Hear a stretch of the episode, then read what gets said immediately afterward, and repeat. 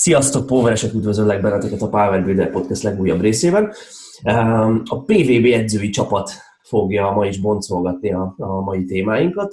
Szilárddal és Márkkal fogjuk gorcső alá venni a, a mai boncolgatni valót, ami az lesz, hogy a, ahogy ahogy egy sportolónak a fejlettségi szintje változik, hát ugye jó esetben pozitív irányban, tehát ahogy egyre, egyre előre haladottabb állapotban kerül ebben a sportban, és egyre, egyre, egyre haladóbbá, haladóbbá válik, úgy hogyan kell az edzés programozást másként menedzselni, és, és, és milyen kihívásoknak kell megfelelni már haladóként, ami ennek még kezdőként nem kell, és, és hogyan változik. Ez egy, ez egy sportolói, sportolói életciklus során, során. Én azt gondolom, hogy ez egy tök izgalmas téma lesz, mert olyan dolgokat fogunk érinteni, amivel kapcsolatban nem biztos, hogy teljesen egyetértünk, mint ahogy ez szokott lenni.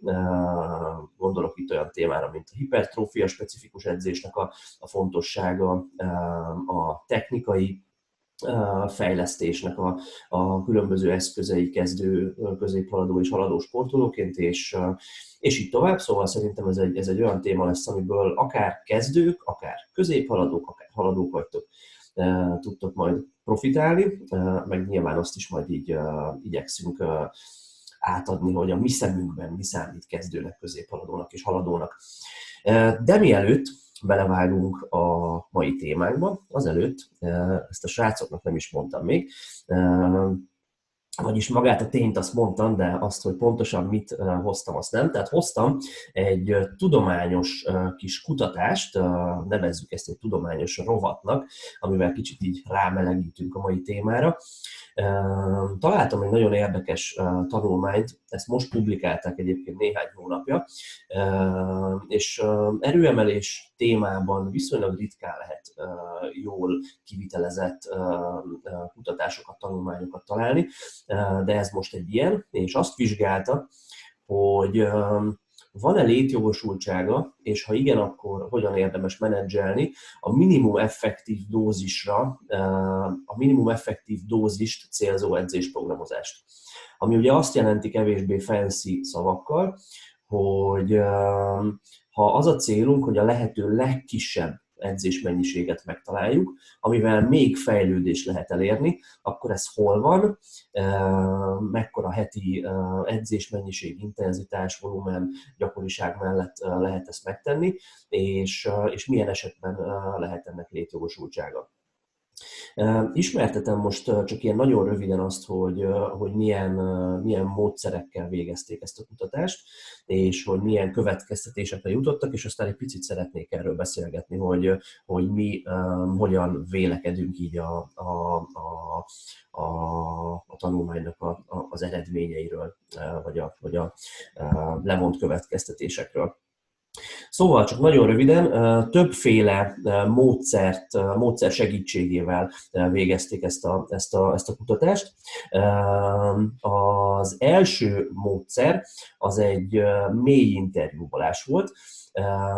18 edzőt és 10 versenyzőt vetettek alá mély interjúnak. Egyébként a Görög Erőemelő Szövetség versenyzői és edzői voltak ők és az volt a kritérium, hogy edzőként legalább három év versenytapasztalattal kellett rendelkezni az edzőknek, tehát három éve versenyeztetni kell legalább nemzet, nem nemzetközi, hanem helyi szinten a versenyzőket, országos szinten. A versenyzőknek pedig legalább 450-es wilks kellett rendelkezniük, ami azért annyira nem alacsony. Ja. Na és őket interjú voltak meg egy ilyen mély interjú keretein belül, és feltettek nekik olyan kérdéseket, mint hogy hogyha úgy kellene edzeni, hogy a lehető legkis, legkevesebb időráfordítással tennéd ezt, akkor ezt hogy, hogy programoznád, hogy raknád össze a heti edzést és ezt miért tennéd, van-e vele tapasztalatod, meg ilyesmi. És utána egy hasonló interjút folytattak, de már online formában egy kicsit kevésbé mélyen, 137 versenyzővel és edzővel, akiket, akiket social médián keresztül toboroztak. Szóval volt egy ilyen interjús rész, és a másik rész az egy, az egy tényleges, tényleges edzésprotokollnak a letesztelése volt, ami úgy nézett ki, hogy összesen 25 póverest gyűjtöttek erre a feladatra,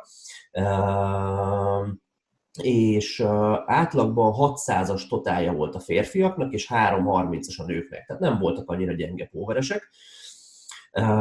És és azt tesztelték le, hogy három csoportba osztották őket, szerintem ez tök érdekes. Az egyik mindhárom csoport úgy edzett, hogy hétfőn és pénteken googolt és nyomott, szerdán pedig húzott és nyomott. Ez egy ilyen klasszik felosztás, amit egyébként mi is nagyon szeretünk alkalmazni és ebben nem volt különbség. Abban viszont különbség volt, hogy mekkora intenzitással és mennyi volument végeztek. A maxolós csoport az csak egyetlen egy nehéz egyismétlést csinált a, a versenygyakorlatokkal. Tehát minden nap, amikor nyomás volt, akkor egyetlen egy nehéz nyomás ismétlést csináltak, és guggolásból, húzásból hasonlóan. Aztán volt egy olyan, hogy max és back offset. A max és back offset úgy nézett, hogy megcsinálták ezt az RPE egyébként ilyen 8 fél és 9 fél közé eső egyismétlést, és utána még kétszer-hármat csináltak ilyen RPE 7 körül. Tehát volt egy minimális volumen. Ezt a minimális volument úgy állapították meg, hogy nagyjából az interjúkból az derült ki, hogy, hogy ezt szükségesnek tartják az edzők, legalább, hogy, hogy ennyit csináljon az ember edzésvolumenként. Igen, tehát ez volt a második csoport, és a harmadik csoport pedig egy, most nem keresem ki, valami 75% körüli súlyjal csinált max ismétlést az adott edzéseken. Tehát egy kicsit nagyobb volumen volt kvázi, mert magasabb ismétlés számos ilyen 10, 10 körüli, 10-12 ismétléses max ismétléseket csináltak, viszont ott nem volt egy ismétléses topset. És azt gondolom, hogy kitalálhatjuk, hogy ki erősödött a legtöbbet, a max és a back csoport erősödött a legtöbbet, a második legtöbbet a sima maxolós csoport, a legkevesebbet pedig a, a, a max ismétlés számot végző kisebb súlyjal dolgozó csoport. Mivel kevés emberről van szó, ezért olyan nagyon nem beszédes az, hogy, hogy ez a fejlődés pontosan mekkora volt, mert, mert eléggé, statisztikailag eléggé, tehát nem lehet azt kimondani, hogy, hogy mit tudom én, 15 kilót fejlődtek, vagy ilyesmi. Van, aki kicsit többet, van, aki kicsit kevesebbet. Ugye nyilván egy ilyen megközelítésnél már az is, az is egy fegyvertény lehet, hogyha nem gyengül az ember, amikor ilyen, amikor ilyen kisebb volumennel dolgozik. A, a, a, a sok ismétlést végző 75%-kal dolgozó csoportnál mivel tesztelték azt, hogy mennyit fejlődtek? Igen, ez jó kérdés. Uh, mindkét csoport eset, mind három csoport esetében a, az adott edzésprogram elkezdése előtt azt hiszem két héttel volt egy erőemelő stílusú maxolás, és mind három csoport esetében a program után azt hiszem három hetet ugyanúgy edzettek, tehát hogy kicsit így összerendeződjenek, és, és utána maxoltak ugyanúgy, tehát egyes maxokat mértek mindannyian. Igen, na, szóval, szóval ezek, ezek látszanak a, a, ebből a konkrét edzés intervencióval foglalkozó kísérletből és az interjúkból, ami szerintem egy kicsit még érdekesebb lehet, hiszen ami az online interjú során olyanokat is toboroztak, én ezzel találkoztam ezzel a toborzással is social médián itt ott, amerikai edzők által megosztva, tehát olyanokat is toboroztak, akik tényleg ilyen releváns tapasztalattal rendelkeznek már, és eliterőemelőket edzenek. És az lett nagyjából a konszenzus az edzők és sportolók által mondottakból, hogy egy-öt ismétlésekkel érdemes dolgozni, nagyjából három kötőjel hat munkasorozattal hetente gyakorlatonként, és heti egy-három szoros gyakorisággal. És azt mondta mindenki, hogy a top szetteknél érdemes 7 fél és 9 fél körüli nehézség, nehézség, nehézségben meghatározni az RP-eket, és hogyha egy minimális volument még be tudunk vinni, azzal, azzal jobbak leszünk, de ez, ez nyilván időfüggő, és, és a lényege az volt ennek az egésznek, hogy mi az a legkisebb volumen, amivel még lehet fejlődni, vagy megtartani az erőszintet. De jó, nagyjából, nagyjából ilyen, ilyen, ilyen következtetéseket lehet levonni.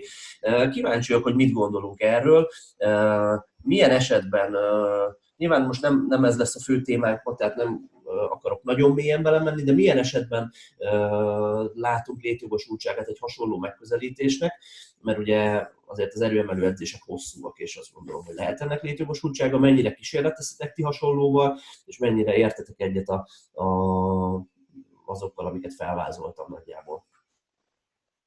Szerintem itt semmi meglepő nem hangzott el úgy Isten igazából. Tehát az, hogy kell nagy súly is, meg valami valamennyi gyakorlás is, azért ez nem volt egy akkora bődületes meglepetés. Arra válaszolva pedig, hogy ezt kinek javasolnám, teszem azt egy olyan sportolónak, akinek más a versenysportja, és éppen, éppen versenyszezon van, és hetente egy, másfél ilyen mm, erőfejlesztő vagy erőmegtartó jellegű alkalmat tud csak besúvasztani a napi rendjébe. Vagy teszem azt, hogyha valaki olyan életszakaszban van, éppen nem tudom, gyereke született, vagy valami ilyesmi, ami által nagyon szűk, sokkal szűkösebbek az időkeretek, de az edzésről meg viszont mégsem akar teljesen lemondani, akkor egy ilyen minimalista megközelítés az célra vezető lehet. Az eredmény az abszolút logikus, az engem se lepett meg különösebben. Szerintem az, hogy egy ilyen leegyszerűsített tervet keres, az abszolút, amit az életszakasz diktálja, hogy milyen életszakaszban vagy, de optimális esetben nem biztos, hogy, hogy, hogy javasolnám bárkinek, hogy ennyire próbálja meg a minimumot megkeresni. Tehát a hajtósabb időszakokban max rövid ideig, és inkább nem is nagy fejlődést várva, hanem, hanem, hanem inkább erőszint megtartásra lehet ez a minimális dolog jó. De ezt szerintem nekünk, de ezt szerintem, ha már pozitívot, pozitívumot is mondjunk, nekem abból a szempontból meglepő volt, hogy tényleg ennyire pici volumennál, tehát egyszer egy RPE 8-9 és kétszer három, vagy mennyi volt, kétszer öt, vagy valami ilyesmi volt a hogy kétszer három, hogy e, e, ennyire, ennyire kurva kicsi volumen meg, meg lehet tartani az erőt felhúzásból például, hogyha ez már van heti két alkalommal, azt hiszem azt mondtad is, hogy heti, heti két alkalom felhúzás volt mindenkinek, ugye? Jól emlékszem. Szóval egy, egy, egy volt. Egy volt?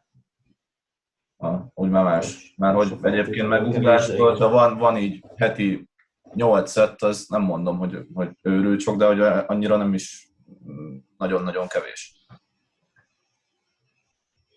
Igen. Közben azt nézem itt a táblázatban, azt nem mondtam, mert nem akartam túl hosszan beszélni erről az egészről, hogy az edzők által már számottevőnek, vagyis, vagyis nem is tudom ezt, ezt hogy mondjam, igen, mondjuk úgy, hogy számottevőnek számító erőnövekedés 6 hét alatt 6 hetes volt ez az edzésblokk, tehát 6 hét alatt 5-10 kg erősödés a rugolásban, 5-10 kg erősödés a húzásban, és 2,5-5 kg erősödés a nyomásban volt. Tehát azt mondták az edzők, hogy ha 6 hét alatt ezt már sikerül elérni, akkor az számottevő erősödésnek számít. Hát szerintem ezt abszolút mi is visszhangozni tudjuk, mert azért 6 hét alatt, pláne, hogyha egy ilyen megközelítéssel sikerül elérni 5-10 kg erősödést egy googolásban, és tényleg egy egyes maxról beszélünk egy erőemelő esetében, aki már tapasztaltabb, az azért elég fasza, sőt, kicsit ilyen álomszerűnek is tűnhet most így elsőre szerintem.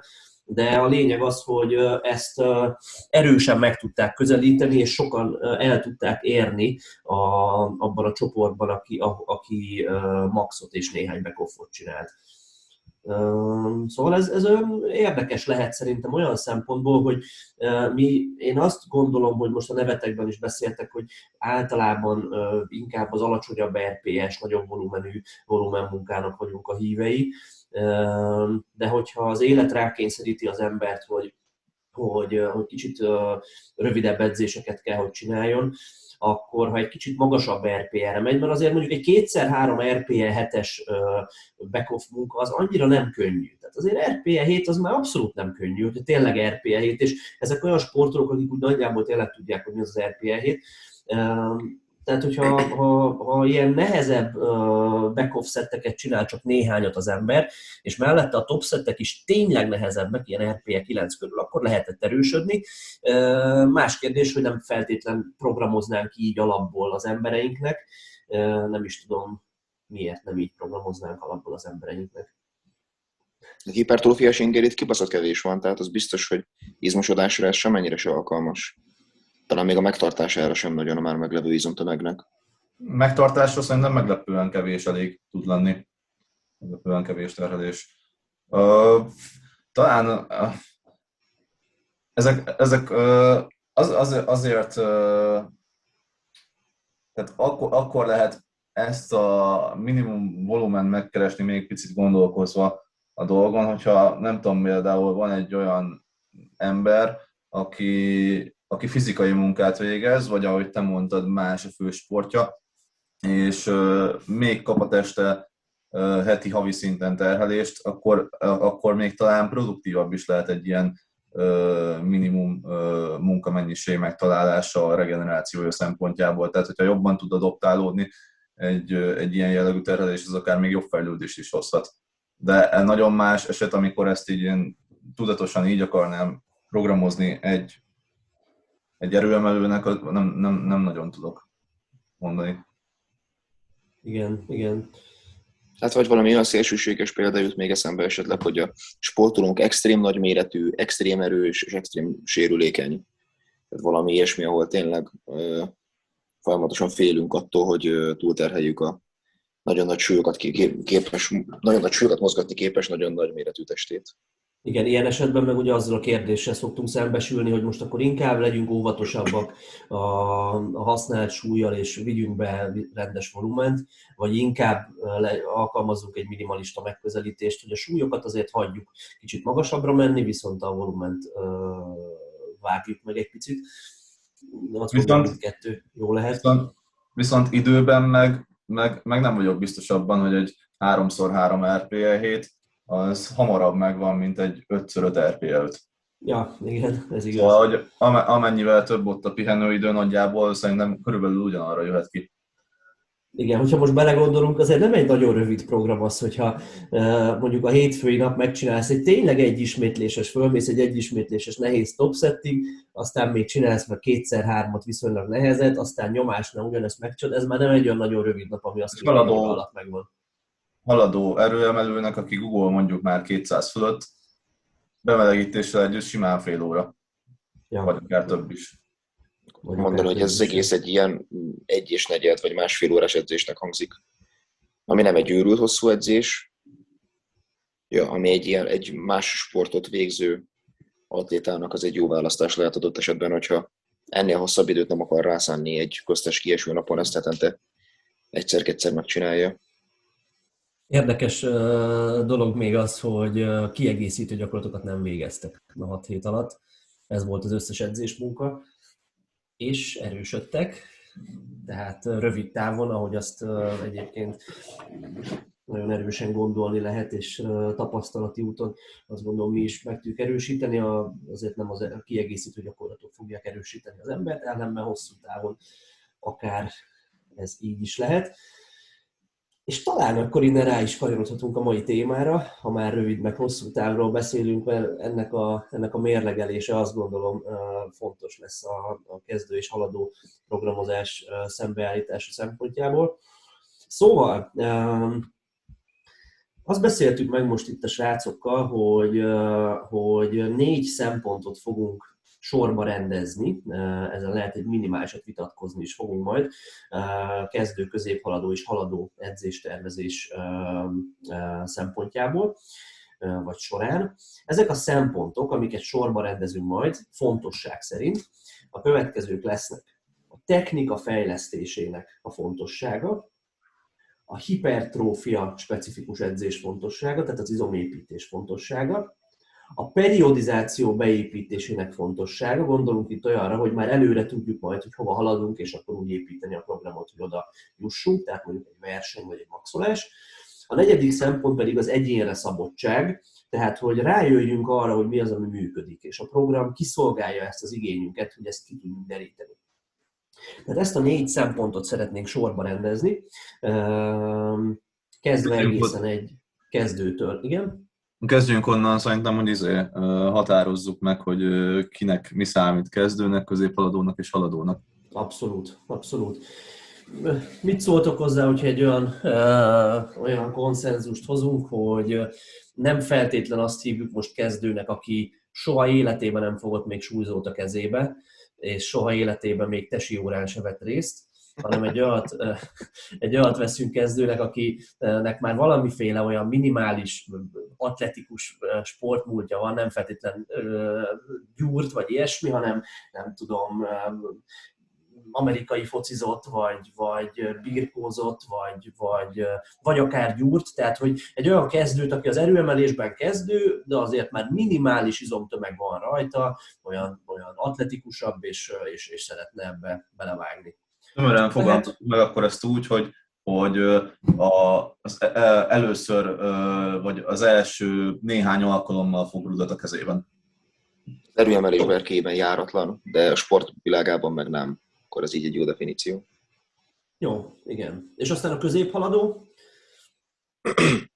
Szerintem, amikor a technikai alapokon már nem kell gondolkodnia. Én azt nevezném középhaladónak, hogyha már, ha már nem nagyon csákány az kivitelezés. Ha már az alapok már, az alapok alapjai, az a legfontosabb 4-5-6 dolog, az már rendben van. Ez akkor igaz, hogyha technikai alapra közelíted meg, de mi van akkor, hogyha már van egy ö, valaki, aki edz fél éve, ö, rájött már arra, hogy, hogy a heti egyszer akar ő guggolni, fekve nyomni, és túl van már mondjuk, nem tudom, 30-40 edzésen, ezt csinálta, de hogy mivel még nem, nem tanította meg őt senki guggolni, fekve nyomni, meg felhúzni, csákány technikával húz, akkor őt is a kezdők közé sorolnád, vagy már őt középhaladónak, akinek szar a technikája? Hát. Szóval én már... Én már a kettő közé én már őt közép, én már inkább sorolnám őt középhaladónak, és akkor innentől le lehetne választani azt a réteget, aki már több éve edz, jó a technikája, és esetleg versenyezés, és akkor ez, ez lehetne a haladó. Nem tudom, ezzel mennyit értek egyet. A haladó az elég egyértelmű, hogy ott akkor már legyenek rendben a legfontosabb dolgok, és már csak nüanszokon kelljen javítani, az nyilván azt a könnyebb megállapítani, honnan válik valaki középhaladóvá, azt a, ott nagyobb a szürke zóna. Szerintem nem is kell valamit kategorikusan kijelölnünk, meg főleg Hogyha... nem kell számháborúzóval bocsátkoznunk, hogy mit tudom én, a 150-es guggolás fölött már középhaladó vagy. Most mondtam valamit. Nem, én pont, hogy nem akarom számokhoz, meg technikához kötni, hogy, hogy kit tekintek kezdőnek, meg haladónak. Mit szóltok hozzá, hogyha olyan szempontból közelítjük meg, hogyha az az emberünk, aki lejön hozzánk edzeni, akinek már van valami atletikus sportmúltja, de egyébként kezdő erőemelő, akkor neki mennyi időt kell eltöltenie erőemelő edzéseken ahhoz, hogy már középhaladónak számítson? Hát attól függ ez is. Csak mert, Fél év, én azt mondanám. Hogyha, hogyha van, van egy olyan, maradjunk az amerikai foci példánál, neki valószínűleg van annyi mozgáskoordinációja, hogyha nincs rossz berögződése gyakorlatokban, akkor pikpak egy-két óra alatt meg fogod tanítani ilyen egész jó szinten a gyakorlatokat. De hogyha meg valaki tényleg olyan, hogy még testi órán se vett részt, azzal lehet, hogy több hetet rá kell szánni, mire az első guggolása úgy néz ki, hogy azt mondod, hogy jó, erre már rakjunk valamennyi súlyt. Mondjuk azt szerintem, igen, persze, de hogyha nem csak technikailag közelítjük meg, hanem kicsit már erőszínbe, hogy kicsit kiforja magát az ő fejlődése, magához képest már ne legyen az, hogy mit tudom én, 10 kilókat tud a guggolásra rakni, csak azért, mert megszokja, milyen az az érzés, hogy egy rúd van a nyakában. Tehát, hogyha így közelítjük meg, akkor én, én ezt a fél évet, évet mondanám nagyjából én is. Én talán azt mondanám inkább, hogy egy év ahonnan már nem, nem feltétlenül kezdőnek számítanám az embert. Talán a kezdő... Amikor a fejlődés már nem mérhető hónapról hónapra, akkor szerintem mondjuk így, amikor a fejlődés már nem látványos, hogy 5-10 kilót fejlődik hónapról hónapra, legyen akkor középhaladó. Igen. igen. Ez, ez jó lehet. Igen. Én azt a, azt a megfogalmazást szoktam még uh, így szem előtt tartani. Ez picit inkább gyúrásban, uh, vagy onnan jött nekem, hogy van ez a kényelmes genetikai potenciál, uh, ez a beleszarós genetikai potenciál, ami az, hogyha az ember csak úgy edzeget, akkor fel tud magára szedni valamennyi izmot, ugye tök mindegy, hogy hogy edzeget. Na és hogyha azt már kimaxolta az ember, na onnantól kezdve válik el a szar a vízszer, ugye, hogy, hogy, hogy feljebb tud-e menni és tud-e tovább előre haladni én valami ilyesmit is középhaladónak tekintek. Tehát még nem haladónak, egyáltalán nem, de ott, ott már egy ilyen, egy ilyen szintlépés szükséges megközelítésben, meg tudatosságban, meg minden ilyesmi. Na jó, tehát szerintem nagyjából valami ilyesmiben akkor egyetértünk, és haladó pedig az, aki már nyilván versenyez, és, és, és, és nagyjából kimaxolta azokat a faktorokat, aminek segítségével egyre jobb erőemelő tud lenni. És akkor kezdjük a kezdő esetében. Tehát akkor ugye vannak ezek a szempontjaink, mint technika, hipertrófia, periodizáció és egyénre szabadság. Mit rakunk az első helyre? Technika, kérdés nélkül. Egyetértünk mindannyian benne, igaz? Technika. Technika, technika az elsődleges. Először rakjuk sorba, és utána elemezzük őket, vagy, vagy közben már elemezzük őket? Közben, Közben hát akkor menjünk, menj, menjünk, végig a, menjünk végig a kezdőkről, amit kell tudni, nem? Ja, ja, ja. Technika. Na, kezdőként, hogyha ez, ez a legfontosabb, és azt mondjuk, hogy ez fontosabb annál, hogy izmot építsünk, meg mindennél fontosabb, akkor, akkor ezt, ezt, ezt hogyan, mit tanácsolunk, hogy egy kezdő hogyan álljon hozzá a technika fejlesztéséhez? Megfagytunk. Komolyan? Bocs, egy pillanatra kifagytam. Ha? Nekem, Nekem is jó volt, mindegy. Ö, akkor válaszolok. Technika esetében szerintem az azért őrületesen fontos egy kezdőnél, mert most fogja letenni azokat az alapokat, amik, hogyha nem megfelelően vannak letéve, akkor az adott esetben fél, egy-két év múlva fogja magát majd megbosszulni, és akár sérülés formájában, hogyha rossz, rossz mozgásokat gyakorol be, vagy pedig, vagy pedig olyan falak közé szorítja magát, olyan kompenzációkba szorítja bele magát, hogy hosszú távon két év múlva azért nem fog tudni már fejlődni, mert azt a mozgást, amit megtanult, azt az sokkal korlátosabb annak az erőkifejtési potenciálja. Most, hogy ne teljesen a levegőbe beszéljek, mondok egy konkrét példát, hogyha teszem azt a, a versenyzőnk, versenyzőnket baromi elég erős derékkal áldotta meg a sors, és viszont a lábait meg nem annyira akarja használni, azok az kevésbé, kevésbé érzi testhez állónak, akkor, akkor ő neki egy sokkal jó reggeltesebb guggolás fog kényelmes lenni úgy saját magától. És lehet, hogy azzal nagyon sokáig el is fog tudni erősödni, hogy a mozdulat alján feldobja a seggét, és derékból feltolja a rudat. Ö, aztán viszont egy-két év múlva ez már falakba fog ütközni, hogy nem használja eléggé a combfeszítőjét. Tehát, ez hogy... egyébként, bocs, hogy közbeszólok. Szóljál, szóljál, kb. Ez, ez kb. kb. kb. végére értem. Ez egyébként egy olyan dolog, amit így elméleti szinten egy tök jól indokolható dolognak látunk, vagy ezt, ezt gyakran látjuk a gyakorlatban is így, így lejátszódni embereknél? Szerintem mm, ez inkább, inkább izé elméletben meg papíron hangzik jól, mint gyakorlatban, és sokkal inkább egy gurgulási stílus az a testarányoktól fog függni, nem attól, hogy kinek melyik izma erős. Szerintem a kettő között van összefüggés, hogy melyik izmod erős és milyenek a testarányait. Tehát Igen. szerintem ez a kettő dolog egymásból következik. Úgy, úgy, úgy kérdezem akkor, mert én is valahol a kettő között vagyok most, úgy kérdezem akkor, hogy, hogy gyakran látunk ilyet, hogy adott embereknek jelentős jelentős melót bele kell rakniuk abba, hogy átprogramozzák kvázi a technikájukat már egy kicsit haladóbb szinten, vagy hát akkor közép haladó szinten, mert még nem sajátították el jól kezdő szinten a, a technikát, és nagyon uh, berögződött egy rossz technika, amit utána le kell bontani és újra felépíteni egy, egy, egy jobb technikát, vagy inkább azt látjuk, hogy ez nem feltétlen ennyire ilyen uh, elválasztható dolog, és uh, úgy néz ez ki, hogy van egy rossz technika, de hogy aztán gyakorolja, és kapja a visszajelzéseket, egyre jobb lesz, és nem feltétlen az van, hogy szar, szar, szar, oké, megváltoztatjuk, és aztán most meg már egyre jobb lesz. Nyilván nem lehet egy ilyen éles cezúrát húzni, hogy akkor ö, múlt pénteken még egy kalapszar volt, de hétfőre már kikalapáljuk, és 70 kilótól újraépítjük a 180-as uggolásodat. mert annak sem értelme nincsen, hanem pontosan apró technikai változtatások, hogy ott egy centit figyel jobban a könyöket pozíciójára, egy centit figyel jobban az állat helyzetére, egy centit figyel nem tudom mire, és, és akkor szépen lassan így három-hat hónap alatt már tök máshogy fog kinézni a googolás, hogyha nem is tök máshogy, de jelentősen hatékonyabbá lehet tenni, akár a súly visszavétele nélkül, hogy ne kelljen megint a nulláról elkezdeni gyakorolni, hanem csak, mit tudom én, 5%-ot, 10%-ot kell visszavenni a súlyból. Szerintem jó lenne megfogalmazni azt is, hogy mit, mit tekintünk jó technikának. Mert hogy a, a, az én szememben nem, nem feltétlenül az a jó technika, hogy van egy elképzelésem, hogy egy googolásnak így kell kinézni, és akkor, és akkor csak az a, a, a, a googolása jó. Tehát, hogy, hogyha ezt így össze akarnám szedni, akkor, akkor én jó technikának azt tekinteném, ami, ami egyrészt biztonságos, tehát hosszú távon terhelhető, és, és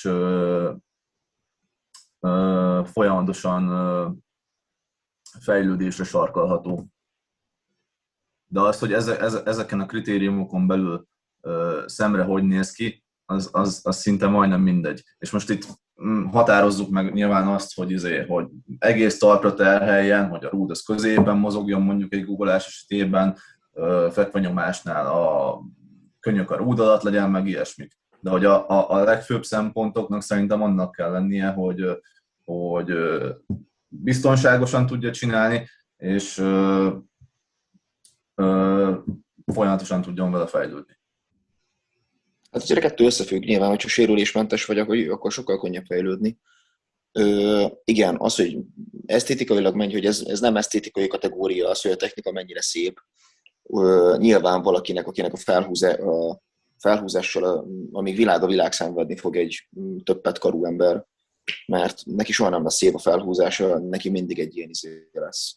Majdnem vízszintes felsőtestel kell megindítania, mert hát sajnos így, így, így rakta össze őt a, teremtő, és akinek meg nem tudom, nincsen boka mobilitása, az meg soha nem fog szépen térdesen, súlyemelősen tudni googolni, hanem mindig egy, egy ilyen előrehajolt pozícióban kell majd megoldani a googolást, mert szintén azzal kell főzni, ami van.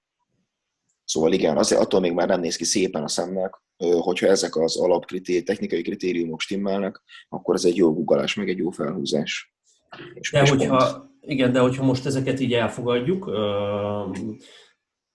akkor mindezek figyelembevételével, ha az, e, ha az ember nem edzővel kezdi a munkát, hanem magától, mert azért elég sok ilyennel is találkozunk, akkor, akkor sok, sok olyat látunk, aki magától megtanul egy szar technikát, és utána neki azt, azt, azt nehéz átprogramozni és lebontani. Tehát akarok én ezzel most arra kiukadni, hogy kezdőként valóban olyan nagyon fontos a technikát über precízre megtanulni, vagy inkább tanuld meg nagyjából okésan, és mellette basszasd és erősödjél minél gyorsabban. Tehát, hogyha most egy két-három éves eredményességet nézünk, akkor, akkor, akkor egyértelműen ki tudjuk jelenteni azt, hogy aki kezdőként már nagyon faszán a, a technikai dolgokat lerakja és, és megszilárdítja, az jobb, az erősebb lesz mondjuk egy két két-három éves távlatban, mint aki csak úgy nagyjából videók alapján tanulgat, de egyébként szarul berögződik neki, és, és, és azzal a szar berögződéssel erősödik. Én nagyon kicseszünk magunkkal, hogyha ezt így csináljuk. Nagyon nagy effortokat igényel az, bocsánat, hogy nem tudok magyarul beszélni, hogy nagyon nagy erőfeszítést igényel az, hogy, hogy, hogy, hogy átprogramozzuk azt a gyakorlatot, ami már beleerősödött az ember kvázi rosszul sokkal nagyobb erőkifejtés és sokkal uh, hosszabb idő egy, egy, egy rossz berögződést uh, felülírni, újraírni, mint, mint tényleg inkább az elején az első hónapokat rászánni arra, hogy a technika megfelelően el legyen sajátítva. Uh-huh. Másrészt, uh, ameddig a, a nehéz uh, skilligényes gyakorlatok technikai tanulása zajlik, bőven lehet erősödni meg izmot építeni kiegészítő gyakorlatokkal, és ezeknek itt azt gondolom, hogy nagyobb szerepet is lehet adni. Folytassuk itt a hipertrófiánál, akkor szerintem. Bocsánat, bocsánat, bocsánat. Hozok egy töltőt közben. Jó. Hallasz? Mondhatom addig? Aha. hogy én még, ez, még egy fontos dolgot azért hozzátennék, hogy ha az ember már nem csutka kezdő, tehát nem az első hónapjában van, hanem mit tudom én már egy 3-4-5 hónapja edz, akkor szerintem azért, és akkor még mindig kezdőnek tituláltuk, valami fontos szempont szerintem a technika mellett azért a tökösségnek is a megtanulása. Az, hogy ne úgy álljunk hozzá, hogy Jézusom, én csak úgy vagyok hajlandó föntebb menni a 70-ről 72-es fél kilóra a googolásban, hogyha már teljesen kifogástalan a technikám, és úgy googolok, mint a, mint a nem tudom kicsoda a Youtube-on. Csak az a nem tudom kicsoda, az 350-nel googoltam, meg 72 és féllel. Szóval szerintem Induljunk itt azért a durva technika nácisságba elmenni, és teljességgel a keménységet, a tökösséget hátrahagyni, az szintén vakvágányra vezet hosszú távon, és akkor majd kurvára fogunk körülni annak, hogy googoltál 100 kilóval, miközben googolhatnál már 170-nel is. Most mondtam. Induljunk ki onnan, hogy izé, ha teljesen kezdő vagy, akkor, akkor, akkor megkeresel egy edzőt, aki ebben segít neked. Én például ezt uh, úgy szoktam csinálni, hogyha mindenkinek a saját haladására bízva uh, bízom azt, hogy, hogy, hogy milyen súlyt tudunk használni, és ilyenkor igenis ott kell állni a, a tanítványod mellett, folyamatosan nézni szetről szetre a gyakorlatait, és ameddig egyben tudja tartani, ameddig a teszemednek kellemes, addig viszont engedni, és nem azt mondani, hogy jó, hát most múlt héten még csak 60 kg volt, és akkor most 65-nél följebb nem menjünk, hanem hogyha 80-90-ig egyben tudja tartani, akkor aznap fölmegyünk 80-90-ig. Edző, edzővel nyilván könnyű. Tehát most nyilván azokhoz szólunk elsősorban, akik saját szakállukra edzegetnek. És megkezdők. Igen. Hipertrófia, csak hogy tovább lépjünk. Mennyire fontos ez kezdőként, és hogyan tudjuk elősegíteni az izom növekedést? Hát főgyak, főgyakorlatokkal nem igen, tekintve, hogy még gyengék vagyunk, mint a harmat, ezért az hipertrófia ingert az kevéssé fog kiváltani, és kevés, kevéssé is tudunk majd vagy merünk majd, vagy nem is érdemes majd bukás közelébe menni, ami a hipertrófiát azért támogatná. Szóval a kiegészítők szerepe az itt nagy. Kezdő esetében olyan nagyon-nagyon nem kell túlagyalni, tudjátok, van az a, az a mondás, amivel legalábbis én szeretek dobálózni, hogy aki, aki ténylegesen kezdő, és, és mondjuk olyan szinten kezdő, hogy, hogy nulla sportmódja van, az tényleg lejön, ránéz két súlyzóra, és izmosodik tőle. Optimális esetben, olyan nagyon túl gondolni, hogy, hogy, hogy mérni azt, hogy, hogy te most 8 szett hátgyakorlatot, meg 6 szett combfeszítő gyakorlatot ad, szerintem nem érdemes. Edzésenként kell csinálni valamennyit a, a technika gyakorlása mellett, és az valószínűleg elő fogja segíteni kezdőszinten azt, hogy, hogy izmosodj, meg mérni még, még olyan nagyon nem szükséges, de ja, én is ezt ilyen kezdőszinten én szeretek sokkal-sokkal több kiegészítőt adni, mint ahogy közeledünk a haladó szint felé, és, és a, a, a fő gyakorlataink, a versenygyakorlataink terhelhetővé válnak. Onnan az egyre inkább háttérbe szorul. Igen, viszont ez úgy néz ki, hogy kezdőként alkalmazunk inkább sok kiegészítőt, és ahogy egyre haladóbbá válunk, úgy egyre kevesebbet, most a te elmondásod szerint, vagy nézzen ki úgy ez, hogy kezdőként viszonylag keveset, én talán emellett érvelnék, kezdőként viszonylag keveset, mellette sok technika munka, aztán ahogy egyre közép haladóbbá válunk, úgy egyre, egyre több kiegészítő gyakorlat, hogy még jobban tudjunk izmosodni, még jöjjön a hús, és mellette már azért jobban terhelnek a főgyakorlatok is, és aztán, ha már haladókká válunk, akkor ott egy kicsit talán még inkább, még kisebb lesz már a szerepe a, a kiegészítő gyakorlatoknak. Vagy esetleg, ahogy haladóbbá válunk, egyre nagyobb lesz a szerepe a kiegészítő gyakorlatoknak, hiszen egyre többre lesz szükségünk arra, hogy, hogy izmosodjunk tovább, és azt a, az évente mondjuk plusz egy kiló izomtömeget, amit még fel lehet szedni haladóként, azt, azt tényleg tudjuk realizálni, és ne uh, korlátozzuk a fejlődésünket ezzel. Nem hiszem, hogy van jó válasz, inkább stílusok vannak. Mi, mi, mi vagy ti, milyen stílus követtek ilyen szempontból? Haladóknak szerintem azért kevesebb kiegészítő kell itt az általad elmondottakból. Én erre emellett adém le a varast. Én sokkal inkább adok plusz három szett góllást, vagy, vagy versenygyakorlathoz nagyon-nagyon közel álló, mondjuk high bar gólást, mint hogy, mint hogy láptolóztassak valakit haladó szinten. Inkább, én inkább amellett vagyok, hogyha terhelhető a gyakorlat, akkor, akkor azt próbáljuk ö, ö, maximalizálni. Most akkor egy kicsit előre szaladok a beszélgetés végére, de valaki minél haladóbb, annál inkább elmondható az, hogy a gyakorlat csak önmagát erősíti. És egy mellengugolás annál kevésbé fogja erősíteni majd a lóbárgugolásunkat. Még egy kezdőnél ez még számra is nélkül elmondható. Vagy akár egy láptoló, igen. Vagy akár egy láptoló, és akár még messzebb kitörés, vagy igen, igen, igen. És hogyha most visszakanyarítjuk a, a beszélgetést a kezdőkre, akkor kicsit most lehet, hogy én szaladtam előre, hogy a második helyre a hipertrófiát hoznánk, vagy a, vagy a periodizációt és az egyére szabadságot? Szerintem jobb lesz, hogyha ezért mindig a kategória elején ezt sorrendbe rakjuk, és utána beszélünk róla, mert most igazából akaratunkon kívül raktuk második helyre, a, vagyis második helyre raknánk, szerintem amúgy is ebben egyetértünk, de gyakorlatunkon kívül most így gyakorlatilag behoztuk az izomépítés második helyre. Tehát az én szememben technika, izomépítés, periodizáció és egyénre szabadság. Egyetértek.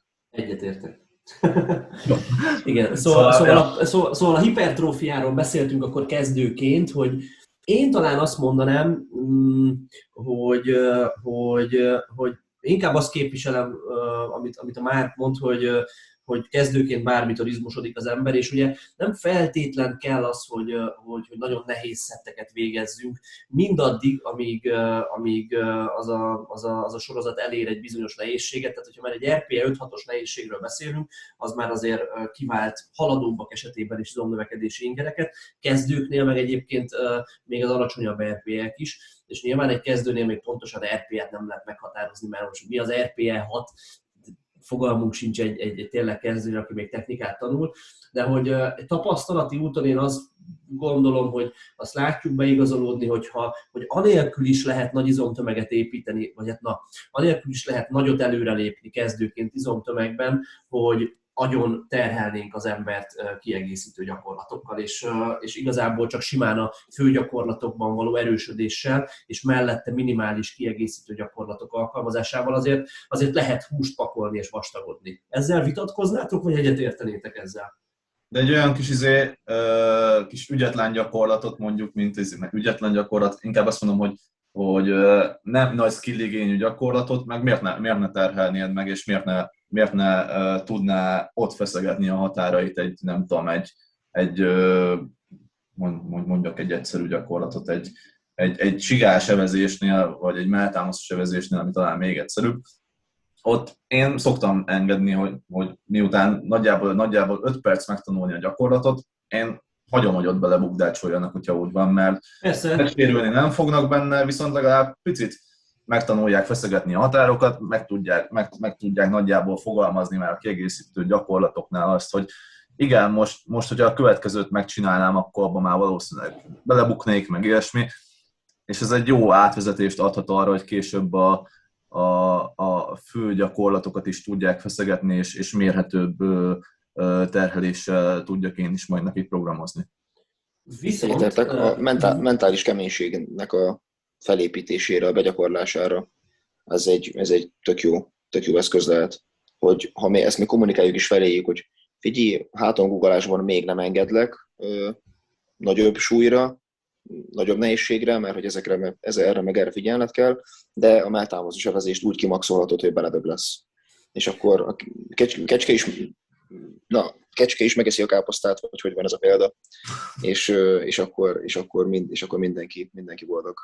Elteszem egy kicsit máshogy a kérdést, hogyha ha, ha egy kezdőről beszélünk, akkor egy célszerű megközelítésnek érzitek azt, hogy megkérdezzük az adott embert, hogy figyelj, mennyi fér bele neked, mennyi edzésidő fér bele neked. Azt mondja, hogy hát heti háromszor két óra, akkor azt a háromszor két órát, azt feltöltjük, vagyis hát az alap az nyilván az lesz, hogy az alapgyakorlatokat technikailag gyakoroljuk, meg erősödjünk benne, meg minden. Eh, tehát ezt belerak, belepakoljuk ebbe a háromszor két órába, viszont a maradék időt azt amennyire csak lehet telipakoljuk kiegészítőkkel, tehát hogyha belefér még plusz négy széria uh, evezés hetente, tehát nem csak egyszer csinál melltámaszos evezést egy héten, hanem még egyszer csinál csigás evezést, vagy nem egyszer tricepszik, hanem kétszer tricepszik, vagy ilyesmi. Tehát ha belefér, akkor telipakoljuk a lehető legjobban kiegészítőkkel, hogy jobban izmosodjon, vagy inkább azt a megközelítést alkalmazzuk, hogy az elején a kevesebb több, bár hogyha létezik ilyen megközelítés, és, és inkább azt mondjuk, hogy nagyon most maxoljuk ki az izomépítést, vagyis nehogy maxoljuk ki, hanem most építsünk izmot csak mondjuk hetente kettő gyakorlat, kettő hátgyakorlattal, és utána majd, hogyha már haladóbb lesz, akkor be tudunk rakni egy harmadikat. Melyiket alkalmaznátok uh, inkább ti, vagy melyiket alkalmazzátok inkább ti? Én nem feltétlenül úgy ö, fogalmaznám meg, hogy a maradék időt akkor a világ összes kiegészítőjével telepakolnám, hanem nem adnék feltétlenül sok kiegészítőt. Egy, egy párat még a gyakorlás azért sok időt elvesz. Viszont, viszont azt megengedném, hogy, az, hogy, hogy, hogy, hogy, hogy baszatva legyen, hogy terhelve legyen. Tehát, hogy itt azt gondolom, hogy izomépítés szempontjából nem annak lesz lényege, hogy, hogy hogy heti 8 vagy heti 10 sorozat evezés van, hanem, hanem annak, hogy, hogy, hogy azokat, mivel egyszerű gyakorlatok, és a, ott, az ottani bukáshoz közel végzett szettek valószínűleg nagyobb izomnövekedési ingereket váltanak ki. Én, én, azt, én azt jobban engedném terhelni az elején nagy fáradtságok. Megint csak nem váltanak ki, tehát a gyakorlás rovására nem mennek, könnyű kipihenni. És most nyilván most ne, ezt ne úgy képzeljétek el, hogy akkor lejön egy kezdős rác, uh, az életében először googolni, egy órán keresztül gyakoroljuk azt, hogy hogyan kéne googolni, és utána halálba vesztettem, hogy másnap ne kelljen kikelni az ágyból, hanem nyilván ember ezt is fokozatosan. De azt, azt akarom mondani, hogy egy-két hét után azok nagyon hamar terhelhetővé válnak és nem is feltétlenül a mennyiségük a lényeg, hanem, hanem az, hogy azok azért legyenek baszatva, mégiscsak izé erős sportoló, meg teljesítménycentrikus sportolók vagyunk, nem izé és balerinák. Ja, ez azért fontos szempont, hogy ne csináljon akkor a izomlázat, hogy az a legközelebbi gyakorlásra negatív hatással legyen. Hát de ez gyakorlatilag két héten belül kizárod. Tehát gyakorlatilag, hogyha már jár két hete, és evezed már párszor, akkor onnantól kezdve bármennyit eveztethetsz vele, olyan, olyan nagy izomlázat nem fog neki kiváltani már. Jó, de egy sétáló kitöréssel, meg egy tricepszal az már jobban, az jobban jelen lehet. Tehát gyakorlatilag azt mondjuk, hogy azzal együtt tudtok élni ezzel az általános tanácssal, hogy tegyünk meg minden tőlünk telhetőt a technika gyakorlásának érdekében, és mellette nem őrült nagy volumenben, de azért keményen végezzünk kiegészítő gyakorlatokat, azért, hogy tudjuk izmosodni is mellette. Nagyjából, ez nagy, nagyjából szerintem le is, le is zártuk azt, ami, ami, egy, ami egy kezdőnél mm, szempont, mert azt gondolom, hogy ilyenkor még a, a periodizációval, meg az egyénetszabadsággal egyáltalán nem is érdemes uh, foglalkozni, hanem majd az onnantól fog belépni. Hogy, hogy tervezel egy, előre egy olyan dologgal, amivel nem tudsz előre tervezni. Tehát, hogy nem, nem fogod tudni azt, hogy mikor kezd terhelhetővé válni a gyakorlat, pontosan előre ezért nem fogsz tudni olyan szinten periodizálni, hogy mikor legyen az első maxolás, tehát az első maxolást azt nagyjából akkor fogod tudni kitűzni, hogyha már azt látod, hogy oké, okay, lőjük, adjuk meg az első topszetteket, és kezdjünk el akkor haladni. Másrészt meg ahhoz, hogy, ahhoz, hogy hogy az egyénre szabadságot tud mérni, ahhoz is el kell jutni legalább egy, egy két-három maxolásig, hogy azt, hogy azt lásd, hogy ő mire fog, mire fog reagálni. Tehát, hogy nem, nem, nem, nem, tud, nem, nem tudod még ezt egyszerűen kezdőszinten mm, figyelni. Mi, abszolút egyetértek, és egy olyan kérdés jut eszembe, ami talán már most majd előre mozdít minket a középhaladó haladóra, és ez egy érdekes ilyen vonal lehet, azt gondolom, hogy mi az az idő, mi az az edzés tapasztalat, vagy hogy mondjam, ahonnan már szerintetek az egyénre szabadság az tényleg számít. Egy év erőemelő edzés múlt után már nagyon felértékelődik az, hogy az adott embernek olyan programja van, ami tényleg neki betalál, vagy ott még nem nagyon tud betalálni, hanem igazából bármitől tud fejlődni, csak edzen keményen és logikus keretek között. És hogyha ez így van, akkor, akkor mi az az idő? Két, három év? Vagy hogy nagyságrendileg, ahonnan már tényleg fontos lehet az, hogy az adott ember 5x5-öt RPE 6-tal csinál, vagy 3x3-ot RPE 7-tel. Nem, tudnál te ezt évhez kötni? Olyan, olyan, olyan nagyon nagy izé, biztos le, lehetne erre mondani hogy átlagot, de igazából az elején erre volt egy megfogalmazásunk, hogy onnantól számítva, hogy amikor már nincs ö, ö, havi szintű erősödés, hanem, hanem, hanem tényleg el kell ö, ö, kezdeni gondolkozni azon, hogy hogyan, hogyan lenne érdemes edzeni, onnantól ö, az az a pont, ahonnan érdemes figyelni már az egyénre szabadságra. Amikor már a lusta gyúrós potenciáladat nagyjából kimaxoltad. Én valahol, azt, én valahol azt a szempontot hoznám be, hogy a képességek fejlesztése az mennyire megvalósítható párhuzamosan. Kezdőszinten valaki még egyszerre fejleszt maxerőt, és alaperőt, és izomtömeget, és robbanékonyságot, és nem tudom, és még az IQ-ját is, viszont ahogy az ember egyre haladóbb lesz, ezek a képességek egyre kevésbé fejleszthetők párhuzamosan, és egyre szükségebb van inkább arányáltolásokra. Én valahol itt húznák, húznék meg egy határt. Tehát most már egy picit a periodizációról is beszélünk ezzel, hogy ahogy haladunk előre... Hát de most arra kérdeztél rá, hogy miért nem periodizálsz egy kezdővel? Én most inkább az egyéne szabadságra kérdeztem, de igazából szerintem mind a kettő, ahogy haladunk előre, úgy lesz egyre fontosabb, igaz? A periodizáció és az egyéne szabadsága a programnak. Szóval, hogyha, hogyha most majd mindjárt ezeket kielemezzük, mert igen, de hogyha most a középhaladó szintre előre lépünk, akkor nézzük meg a sorrendünket, csak hogy most akkor ne szaladjunk megint előre. Egyre nehezebb lesz azt gondolom ezt a sorrendet így megcsinálni. Szóval első helyre középhaladóként technika, hipertrófia, periodizáció, egyénre szabadság. Én a hipertrófiát tenném az első helyre. Oké. Okay. Másodikra még mindig a technikát, mert én nagy technikanáció vagyok. Feltételezzük azt, hogy a, mire középhaladó szintre elér az ember, már a technikai dolgok azok nagyjából okésak. Izomépítés, technika, Jó, eddig én is egyetértek. egyénre szabadság. Aha. Ez ugyanaz, amit te elmondtál nagyjából, nem? Tehát kvázi helyet cserélt a, az izomépítés és a technika, de a, a másik kettő az a helyén maradt. És az egyénre szabadság az még mindig a legkevésbé fontos a négyből középhaladó szinten. Igen. Én, én ezt mondanám. Én is egyébként abszolút. Um, igen, és akkor középhaladó szinten csak valószínűleg sokat fogunk beszélni most így összességében a hipertrófiáról, de hát azért, mert ez egy fontos dolog, hiszen ugye, hogy valaki nem tudom, 5 év erőemelés alatt fel tud építeni 10 kg vagy 18 kg az azért nagyon nem mindegy a, a maxa szempontjából. Szóval, hogyha hipertrófiát nézünk középhaladóként, miben fog változni a kép a kezdőhöz képest? Nagyobb volumen, több gyakorlat,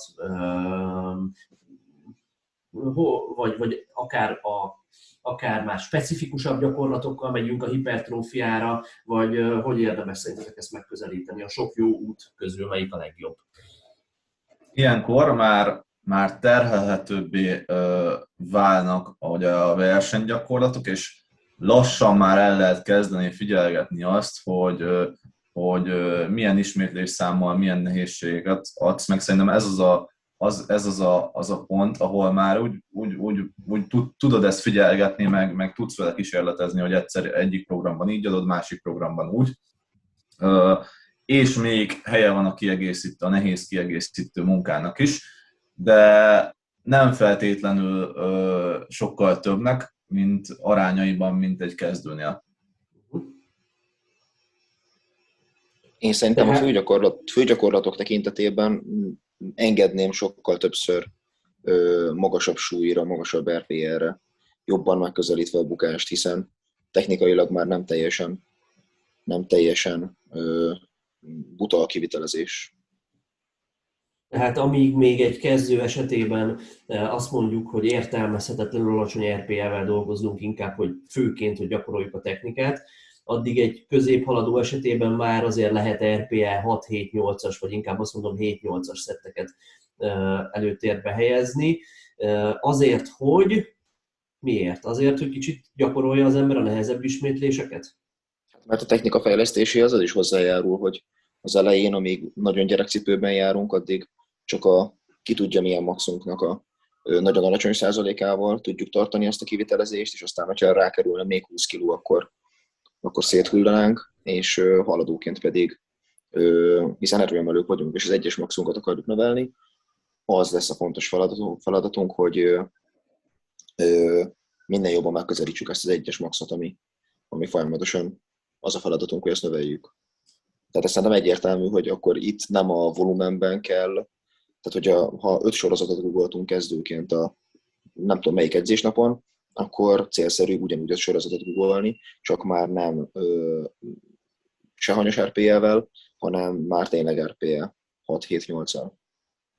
Egyrészt ezek a már magasabb RPS munkasorozatok, ezek, ezek mellett is nyilván egy magasabb szintű technikai gyakorlásról beszélünk már, és emellé még belép az, hogy ezek ebben az esetben már adnak hipertrófiás ingert is.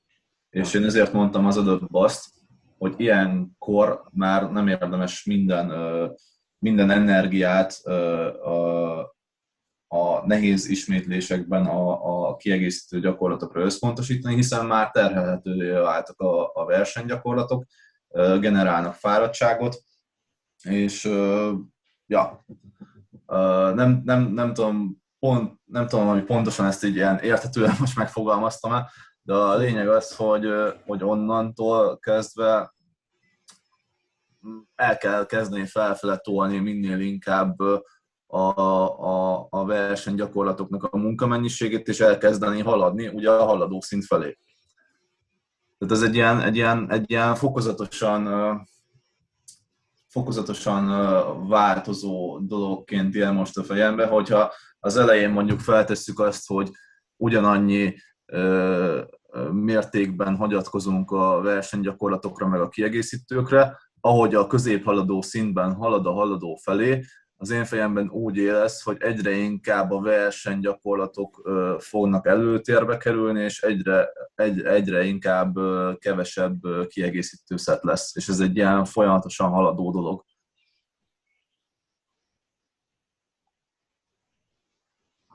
Nem tudom, Igen. magyaráztam? Abszolút. Az jutott eszembe ezzel kapcsolatban, hogy, és talán egy picit új uh, színt hozhat a beszélgetésbe az, hogyha ezt is, uh, erről is beszélünk, hogy gyakorlatvariációk. Kezdőként, uh, halad, középhaladóként és haladóként ez hogy változik? Tehát középhaladóként ti már behoznátok-e nehezebb gyakorlatokként variációkat. Tehát mondjuk, amikor arról beszélünk, hogy kicsit nagyobb RPL-vel dolgozunk, és már helyet kapjanak azok a bizonyos 8-9-esek is, akkor azt inkább versenygyakorlattal csinálnátok, vagy itt van helye már mondjuk egy megállítós guggolásban feszegetni a határokat, vagy inkább ezt majd haladóbb szintre hagynánk, és a haladókban értsük azt, hogy még azért egy-két évnek el kell telnie a középhaladó szint elérése után, még ezt, még ezt elérjük. Behoznám a, a, a variációkat, de, de azért, hogy, hogy az szerintem, tehát hogy nem határfeszegetés célra, hanem inkább, inkább gyakorlás célra. Tehát, hogyha még még látom azt, hogy van olyan pontja a gyakorlatnak, ahol nem is feltétlenül technikailag rossz, de hogy, hogy lehetne feszesebb az alsó pozíció, lehetne jobb az egyensúly, ilyesmi, akkor inkább ilyen, ilyen, ilyen célral adnék rávezetésnek közepes RPL-vel variációt, mint hogy azt mondanám, hogy akkor ma mm, tempógugolásból megyünk egyszer egy RPL 9-re, annak olyan sok létjogosultságát én, én nem nagyon látom. Szerintem is ilyenkor azt kell kihangsúlyozni, hogy most azért csináljuk ezt a lassítást, meg azért csináljuk ezt a megállítást, meg azért csináljuk nem tudom micsodát, hogy ezt az érzést, amire most ráéreztél, amire segített rávezetni, azt át, át tudjuk majd ültetni, majd hogy holnap után tudjunk majd nehezet googolni majd a versenyvariációval hogy emlékszel azt, amikor elbaszarítottad, és akkor most nem baszarítottad el, és akkor na, ezt, ezt az érzést idézzük majd vissza. Tehát én sem mennék nehézre egy középhaladóval megállított googolásban. Ja, szóval egyébként, hogyha most a kezdőknél erről még nem volt szó, de nyilván egy kezdővel azt gondolom, hogy egyikünk sem csinált variációt.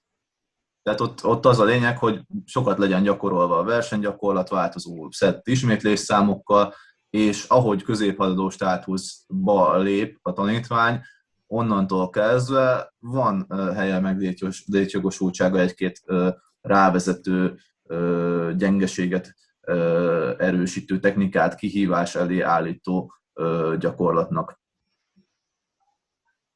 Igen, nagyjából ezzel én is így egyetértek. Igen, jó, hol tartunk most? Tehát megbeszéltük azt, hogy nagyjából technikai és hipertrófiát hogy képzeljük el megvalósítani, és azt is megbeszéltük, hogy a periodizáció és az egyénre szabadság egyre fontosabb, de azért az egyénre szabadság még nem a legfontosabb egy középhaladó szinten.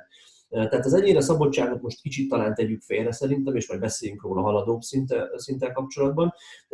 Periodizáció egy középhaladó szinten, hogyha a periodizációról beszélünk, akkor én azt gondolom, hogy gondolhatunk arra, hogy mennyire akarjuk előre tudni, hogy mondjuk milyen blokkokban dolgozunk, hány hetes blokkok, mikor fog majd maxolni, ilyesmi.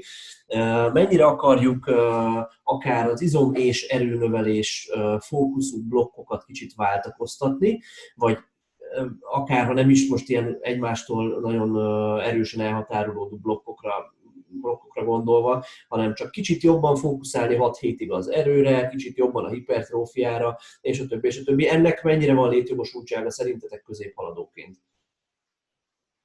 Teljesen, és ezzel, ezzel még meg is erősíteném azt, amit az előbb mondtunk, hogy középhaladó lehet már valaki akkor, vagy titulálhatjuk akkor, hogyha már ö, egy kezdő ugye kb. minden hónapban maxol, vagy legalábbis tud hiszen kb. minden edzésen megdönti a saját korábbi maxait, vagy minden héten, de legalábbis minden hónapban.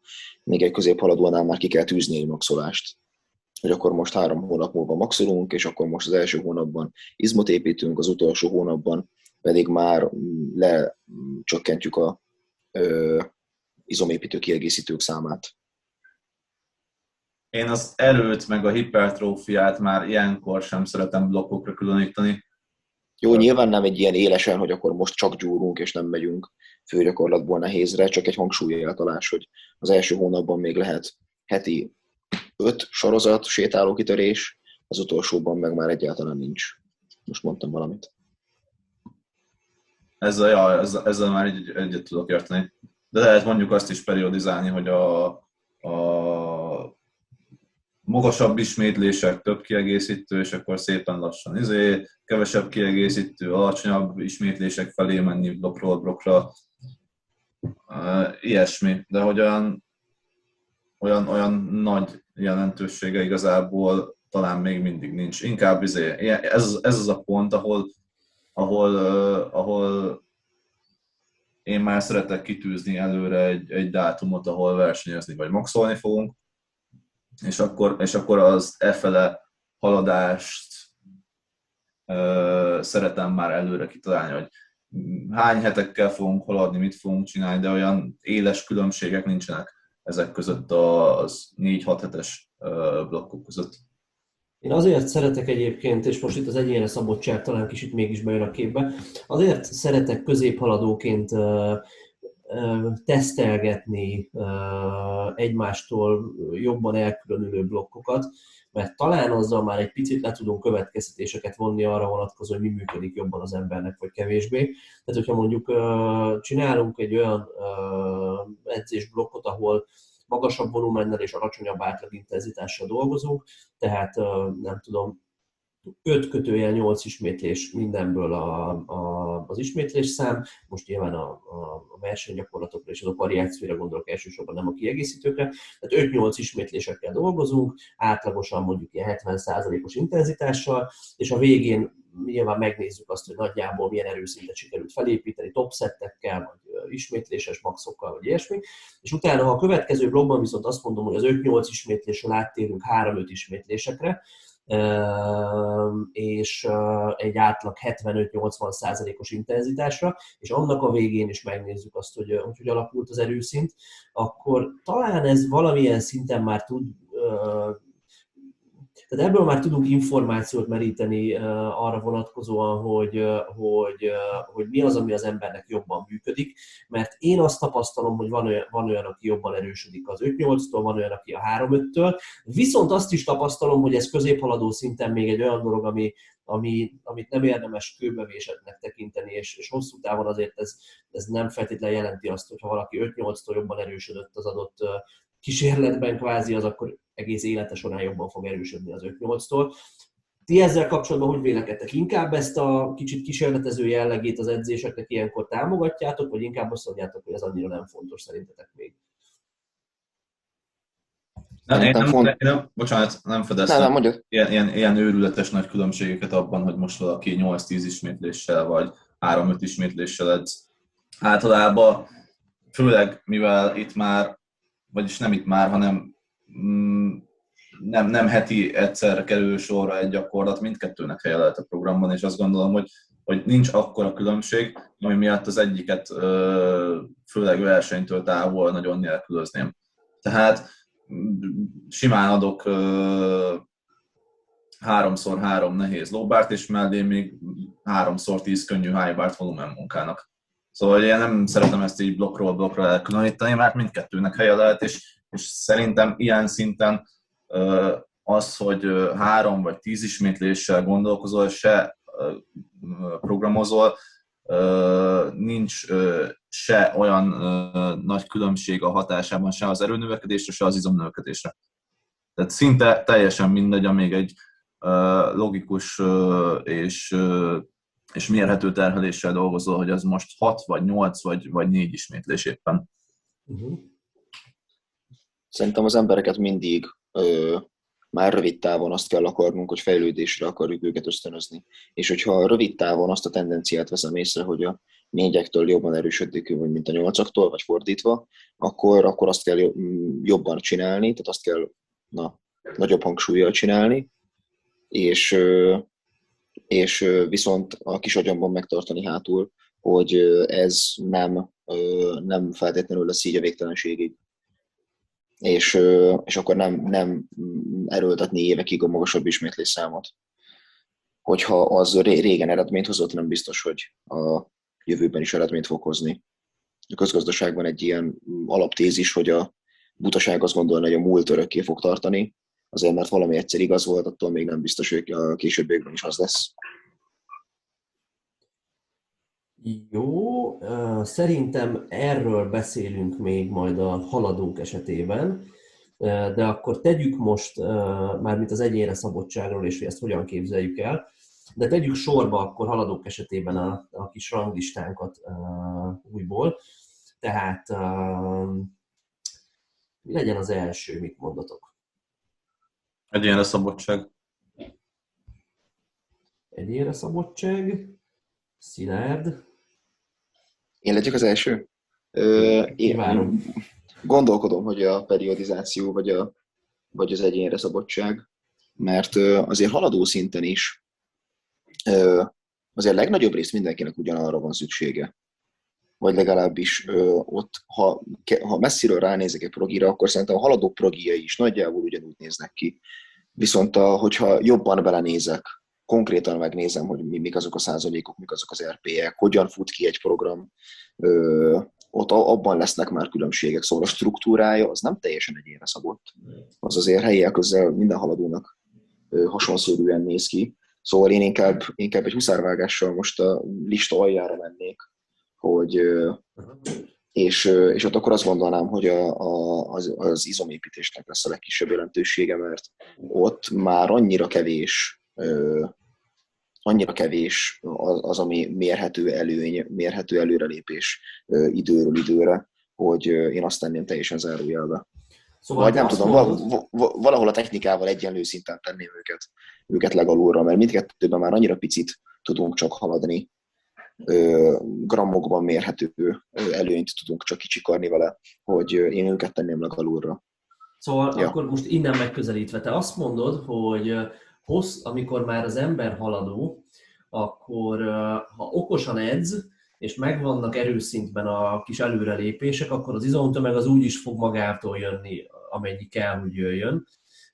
és nem feltétlen úgy fognád ezt fel, hogy megtenni mindent annak érdekében, hogy máról egy évre számítva a lehető legtöbbet tudjuk izmosodni, annak érdekében, hogy majd mondjuk öt év múlva is a lehető legizmosabb verziója legyünk saját magunknak, és ezáltal az erőemelő potenciálunkat egyre magasabbra toljuk.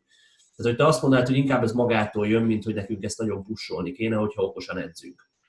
Részben, a másrészt pedig, hogyha túltolnánk a kiegészítők, az izomépítő jellegű kiegészítők használatát, akkor ezáltal ö, ö, olyan ö, izomzati fáradtságot lennék képesek okozni, ami már ö, belenyúlna a főgyakorlatok regenerációjába is, és ezáltal lassítanánk a, az erőnövekedésünket. Tehát amit nyernénk a réven, azt veszít, elveszítenénk a vámon. És akkor éppen ezért inkább értelmes kevesebbet csinálni. Márk, te ezzel egyetértesz? Teljesen amúgy. Uh-huh. Ilyenkor, ilyenkor meg uh, még, egy, még a kül, ilyenkor haladó szinten már érdemes azt feltételezni, hogy a, a, egy haladó sportoló a külső faktorokra is jobban figyel, és mondjuk már inkább az edzés terhelés mellett azt fogja kiváltani az ő ö, izomtömegben való előrelépését, hogy mennyire ö, figyel az alvásra, a kajára, meg az ilyen szokásos dolgokra. Mert amíg kezdő szinten ez, ez majdnem szinte mindegy, addig haladó szinten már igazából ez fogja meghatározni azt, hogy te évi fél vagy egy kiló izmot tudsz felépíteni. És ja, egyébként ilyenkor meg már én se szívesen adok kiegészítő gyakorlatokat haladók esetében. Tehát, hogy egy, egy haladó, nekem az összes, összes kiegészítő gyakorlat, amit, amit nagyjából adni szoktam, az heti 8-10 szett hátmunka, és 4-6 szett függőleges nyomás. És gyakorlatilag ennyi. Kis bickó, trickó. De hát az már... Aha. Aha. Ezt most haladónak izé bickó, trickót programozni, az olyan nagyon maximum, hogyha, de hogy e- ebben se vagyok biztos, hogy ö, e- e- ebben még nem jutottam magamban se konszenzusra, hogy, hogy mondjuk egy könyökfájdalmat tud-e csökkenteni, vagy, vagy tehát, hogy egészség szereppel lehet-e helye bicepsnek egy programban, vagy egyszerűen csak meg kell tanulni jól lóbározni. Szerintem, szerintem simán lehet egészség szerepe, hogy nem mindig csak extenziós terhelést kapjon a könyökizület. Valószínűleg nem, nem, nem csak a trin, abban, abban a pillanatban, ahogy, ahogy, ahogy megtanulod nem szorítani a lapockáidat, és, és jó pozícióban tartva a karodat a széles hátizommal stabilizálni, nem, nincs nyíró erő a könyöködön, és, és valószínűleg nem fog fájni akkor sem, hogyha nem bicepszel heti három szériát, vagy ilyesmi. Szóval, hogy még, még, még, még, még ebben nem, nem jutottam így magammal se konszenzusra, hogy, hogy feltétlenül szükség van rá, nem hiszek ebben, hogy a tökéletes technika, tehát hogyha akkor ilyen izé átváltunk gyógytornászokba, már nem vagyunk azok, hogy ha, ha a technikát tökéletes, akkor sohasem ilyen ö, sérülés, vagy túlterhelés és fájdalom ö, nem fog jelentkezni. Tehát szerintem még, még hogyha tankönyvi alóbárod, és az összes ö, izomaktiváció tökéletes, ahogy van, ö, akkor is képes túlterhelődni a könyök, vagy a derék. Egyszerűen csak azért, mert nagy a súly, sokat dolgozol vele, és terhelve van. Képes, de ha már eleve egy, egy, egy terheléstől, és nem egy, nem egy rossz pozícióban túlterhelődésről van szó, akkor még extrában akarnád terhelni? Azzal, hogy még, még akkor még csinálj rá még 8-10, vagy mint hogy uh, uh, 3-4 sorozat bicepset? Tehát, Szerintem árt, ártani nem, árt, nem, nem árthatsz vele, hogyha nem magas RP-vel akarsz neki menni, hanem csak rehab jelleggel. És akkor itt bevezetném azt, hogy akkor a rehab jellegű gyakorlatok a haladóknál azok felül, fel, felértékelődnek, akár egy oldalemelés, vagy egyéb ilyen gyúrós majomságok, hogy ö, nem mindig csak ugyanazokban az izületi szögekben terheljük a, terheljük a testrészeinket. Igen, ez egy olyan... vágóképet Szilárdról, ahogy oldaltam el. Ez egy, ez egy olyan kérdés szerintem... Én, csúny, ami... én csúnyán emelek oldalt, azt ne vágjuk be ide. Ez egy olyan kérdés szerintem, amivel kapcsolatban így nagyon nem lehet, ezzel kapcsolatban sem lehet olyan nagyon egyértelműen kijelentő, hogy mi a jó vagy mi a jobb. Én inkább ezt úgy szeretem megfogalmazni, minden olyan kérdést, ami, ami, amivel nem lehet ilyen következtetéseket, vagy ilyen döntéseket hozni, ahhoz úgy szeretek hozzáállni, hogy minek van nagyobb vagy kisebb kockázata. Tehát, hogyha ha nem tudom a jó választ, és ezt én elfogadom, hogy nem tudom a jó választ, mert senki se tudja, akkor vajon azzal tévedhetek inkább nagyobbat, hogyha, vagy na, inkább azon, azzal tévedhetek kisebbet, hogyha ha soha nem bicepszezek, vagy azzal tévedhetek kisebbet, hogyha azért bicepszezek heti egy-kétszer. És ebből a szempontból én is inkább azt mondom, hogy én, én a Szilárd pártját fogom most ebben a kérdésben, hogy, hogy lehet, hogy nem uh, tudom, na, szóval, hogy biztosra na, hogy mondjam ezt. Tehát biztos nem vagyok benne, hogy ha hetente csinálok azt a 4-6 széria bicepszezést, azzal kisebb eséllyel fogok, mondjuk fog megfájdulni a könyököm hosszú távon.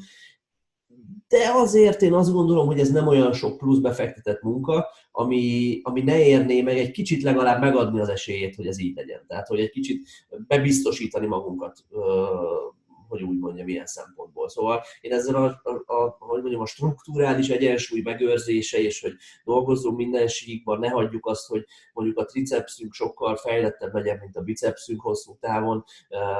Ez valószínű olyan, amit nem nagyon tudunk most ilyen szakirodalommal, meg kutatásokkal, meg ilyesmivel igazolni, hogy ez tényleg egy, jelentő, jelent, egy, egy létező dolog mm, a sérülés megelőzés szempontjából, de azért úgy nem is vagyok benne biztos, hogy egy, egy nem létező dolog. Tehát ez, én azt gondolom, kisebbet lehet tévedni, hogyha ezt, ezt, ezt így, ehhez így állunk hozzá. Ja. Szerintem, ezt lá, szerintem ezt látjuk is érvényesülni, szóval én nem, nem szeretem azt, amikor, izért, amikor az edzésből, a sportból tisztán tudományt akarunk csinálni, és patika mérlegen kimérni mindent, hanem szerintem a best practice-nek a kialakulása az itt kurva fontos. Azt, hogy egyszerűen azt látjuk érvényesülni, hogyha rászálljuk azt a heti 3-6 sorozat viccpót, akár nem is izé beletogolva, hanem csak, hogy legyen ilyen jellegű mozgás is, akkor azt, akkor az meghálálhatja az, hogy nem szúr be a könyökünk a fekvenyomás alján, vagy nem úgy kell kikászálódni a zsibbot könyökünkkel a dugolás alól.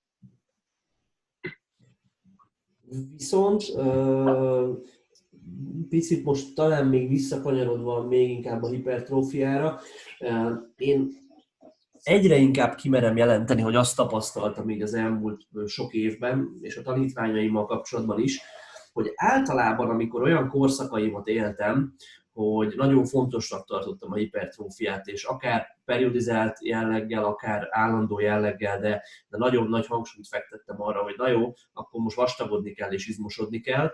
Tehát, hogy ezekben az időkben nem feltétlen erősödtek jobban a tanítványaim, vagy én magam, mint amikor inkább az erőt eh, helyeztem előtérben, és, eh, és hosszú távon sem. Eh, tehát, tehát én most jelenleg azt gondolom, hogy és valószínű ezzel most nektek adok igazat, amikor erről beszéltetek, vagy én is a mellétek állok ebben a kérdésben. Tehát azt gondolom, hogy, hogy, hogy hosszú távon az izomtömeg az, az, az hogy jól edzünk és erősödünk, és, és nem nagyon szélsőséges módszereket követünk, akkor jönni fog magától jó kajával, meg ilyesmi.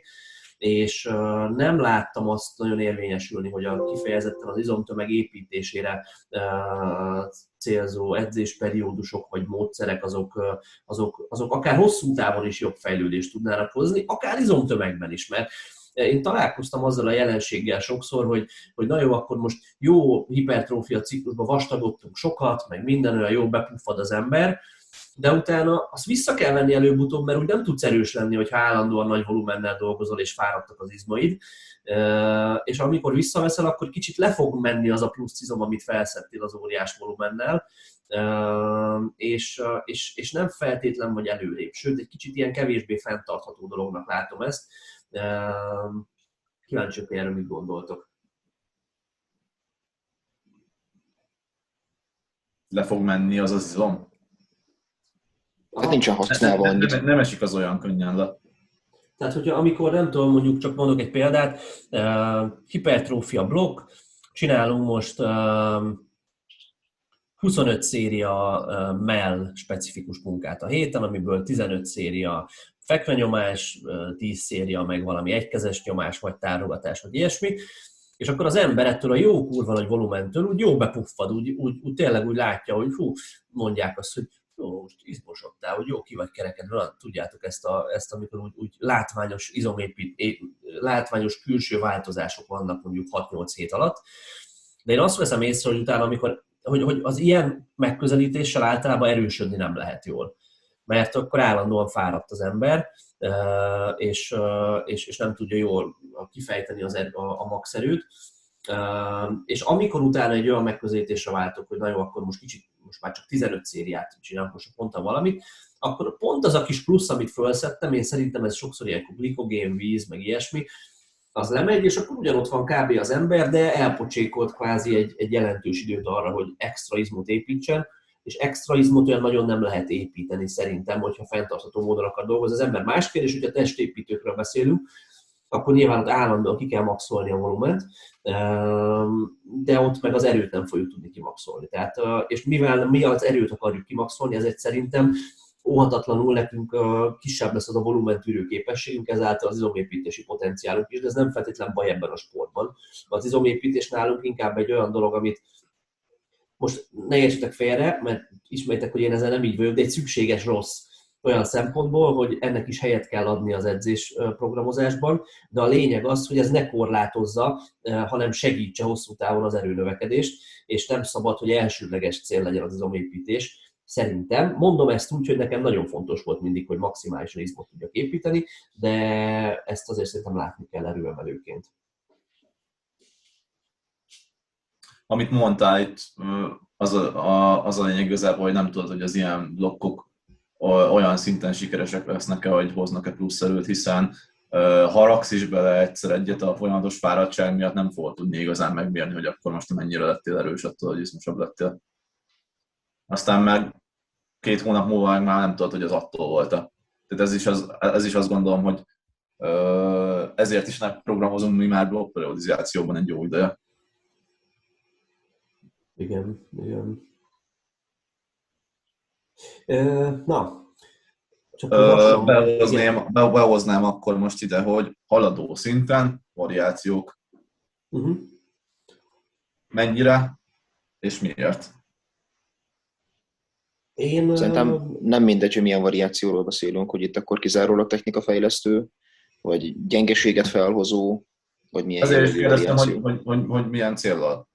Mert szerintem itt egy, mondjuk egy középhaladóhoz képest, ugye a kezdőben egyáltalán nem volt, de egy középhaladóhoz képest ez picit már inkább háttérére szorul, és minél több specifikus gyakorlásra lesz szükség, és és innentől kezdve már lehet úgy coachingolni, hogy erre meg erre figyelj oda, mint hogy, mint hogy kényszeríts valamilyen variáció vagy ilyesmi. És én ezekben az esetekben haladóknál leginkább arra szoktam használni, hogy, hogy picit a, az átlagos intenzitás csökkentsem.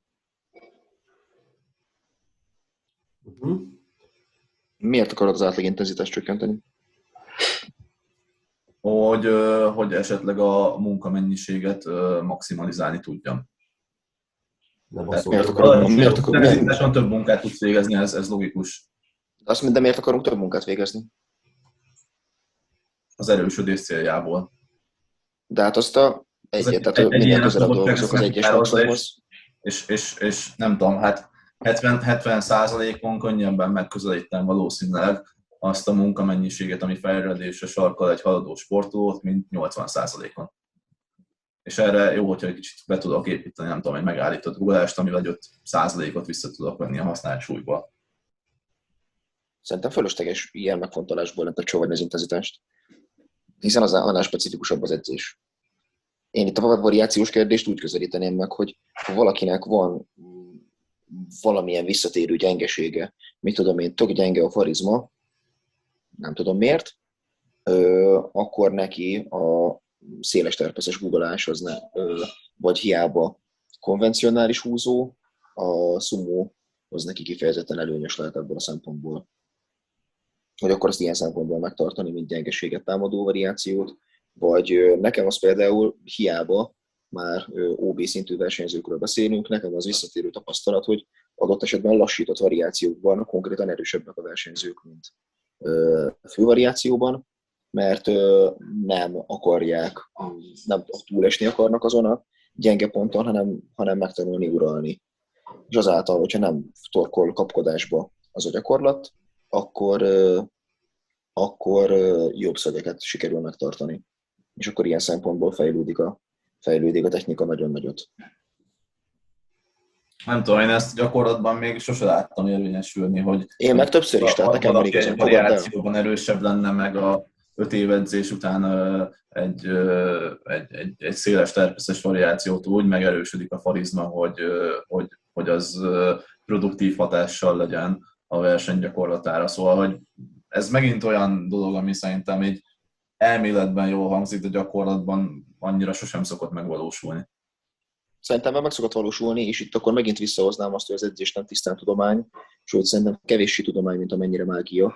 Tehát, hogyha te nem hiszel benne, akkor nem, tudod, akkor nem is fogod előadni a sportolódnak azt, hogy hú, baszki, most a kurvára oda kell koncentrálnod erre a széles természetes guggolásra, mert ettől úgy meg fog majd nőni a felhúzásodnak a kiállása, hogy az majd kurva jó lesz, ha ezt abban te sem hiszel, akkor a sportolót sem, akkor nem fogod tudni meg marketingelni, hanem jaj, jaj, hát csak úgy csináld meg, mert igazából én sem tudom, miért csináld meg, csak úgy csináld meg, akkor ő sem fog, akkor, akkor tényleg nem, fog, nem is fog tőle erősödni.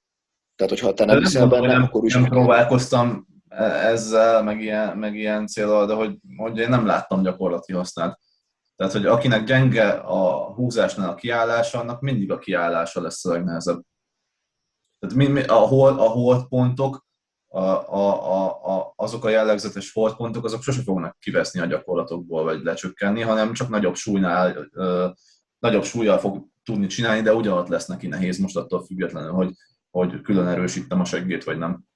Azt érzem most ezzel kapcsolatban, hogy itt már a, olyan szinten is az egyéni különbségekről beszélünk, hogy nem csak a sportoló terén megfigyelt egyéni különbségek, hanem az edzők terén megfigyelt egyéni különbségek, hogy amikor egy haladó sportolóról beszélünk, akkor már az, hogy milyen stílusban coachingolunk és miben hiszünk, az, az, az na hát az, az nem feltétlenül egy olyan dolog, hogy most ez a jó és ez a rossz, hanem ott már jobban óhatatlanul rá fogunk menni azokra a dolgokra, amiben jobban hiszünk, és, és ez egy tök fontos dolog is, mert ahogy Szilárd is mondta, hogy ha, ha ha olyan dologgal próbálkozunk, amiben mi sem hiszünk a sportolók esetében, akkor az nem fog e- egyszerűen beválni már, már haladóként. És talán itt most már az egyénre szabadság tényleg ebben is, is meg tud jelenni.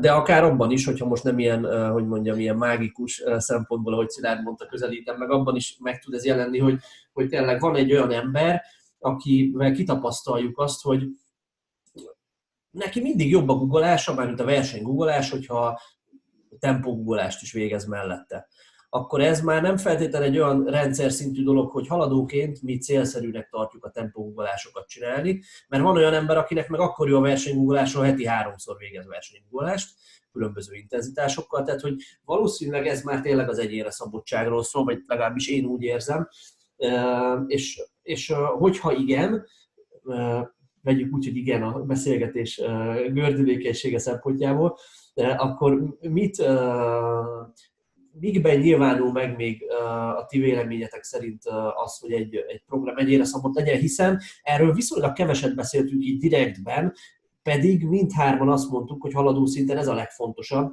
mert én is azt gondolom, hogy, hogy haladó szinten kurva könnyű nem fejlődni, hogyha a programban azok a kis apró dolgok, amitől éppen az az adott ember fejlődik, azok, azok, nem, azok nem jelennek meg. Mik, mik ezek a dolgok, amik, amik egyénre szabottak kell, hogy legyenek már haladó szinten?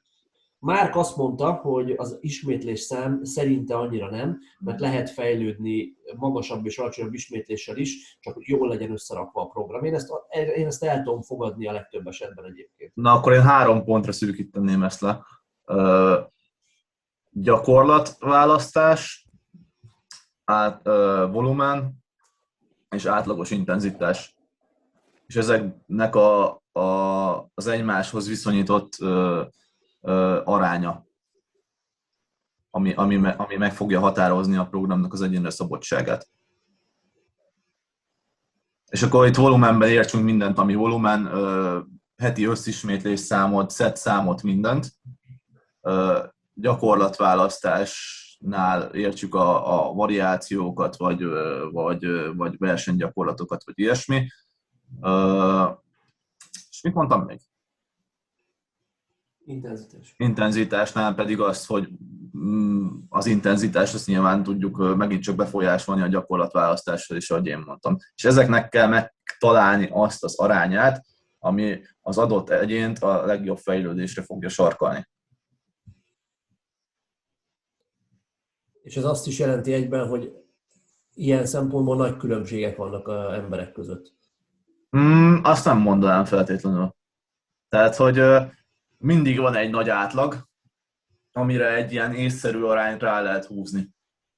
És ezen belül nem, nem feltétlenül vannak nagy eltolódások. Nyilván vannak mindig kivételek, akik a perifériákon vannak, akiknek inkább, inkább az intenzitás felé kell eltolni, meg vannak olyanok, akiknek inkább a volumen felé, de hogy a legtöbb ember az átlag, nem véletlenül átlag, az, az valahol középen fog lenni, és, és, és, és van egy olyan átlagos észszerű aránya ennek, amin, amin belül mozogva nagyjából tudsz dolgozni egy haladóval is.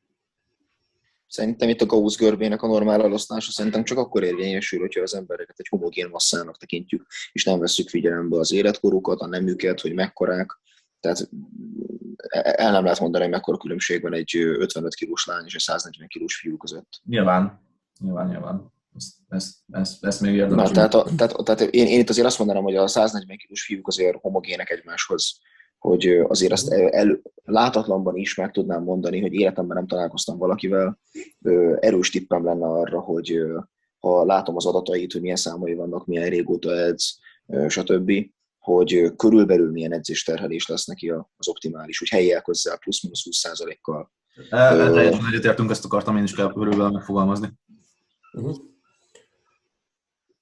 Én azt hoznám még be a képbe, amit én nagyon fontosnak tartok az egyénre szabadság szempontjából, hogy milyen magas RP-ekkel dolgozik az ember, és hogy, hogy, hogy az adott edzés ciklusnak milyen a kifutása, tehát hogy, hogy hogy mennyire vagyunk akár konzervatívak a súlyokkal a blokk elején, hogy utána a blokk végén kicsit magasabbra tudjunk menni, vagy már a blokk elején kicsit bátrabbak vagyunk azért, mert azt tudnál adaptációkat kifejteni.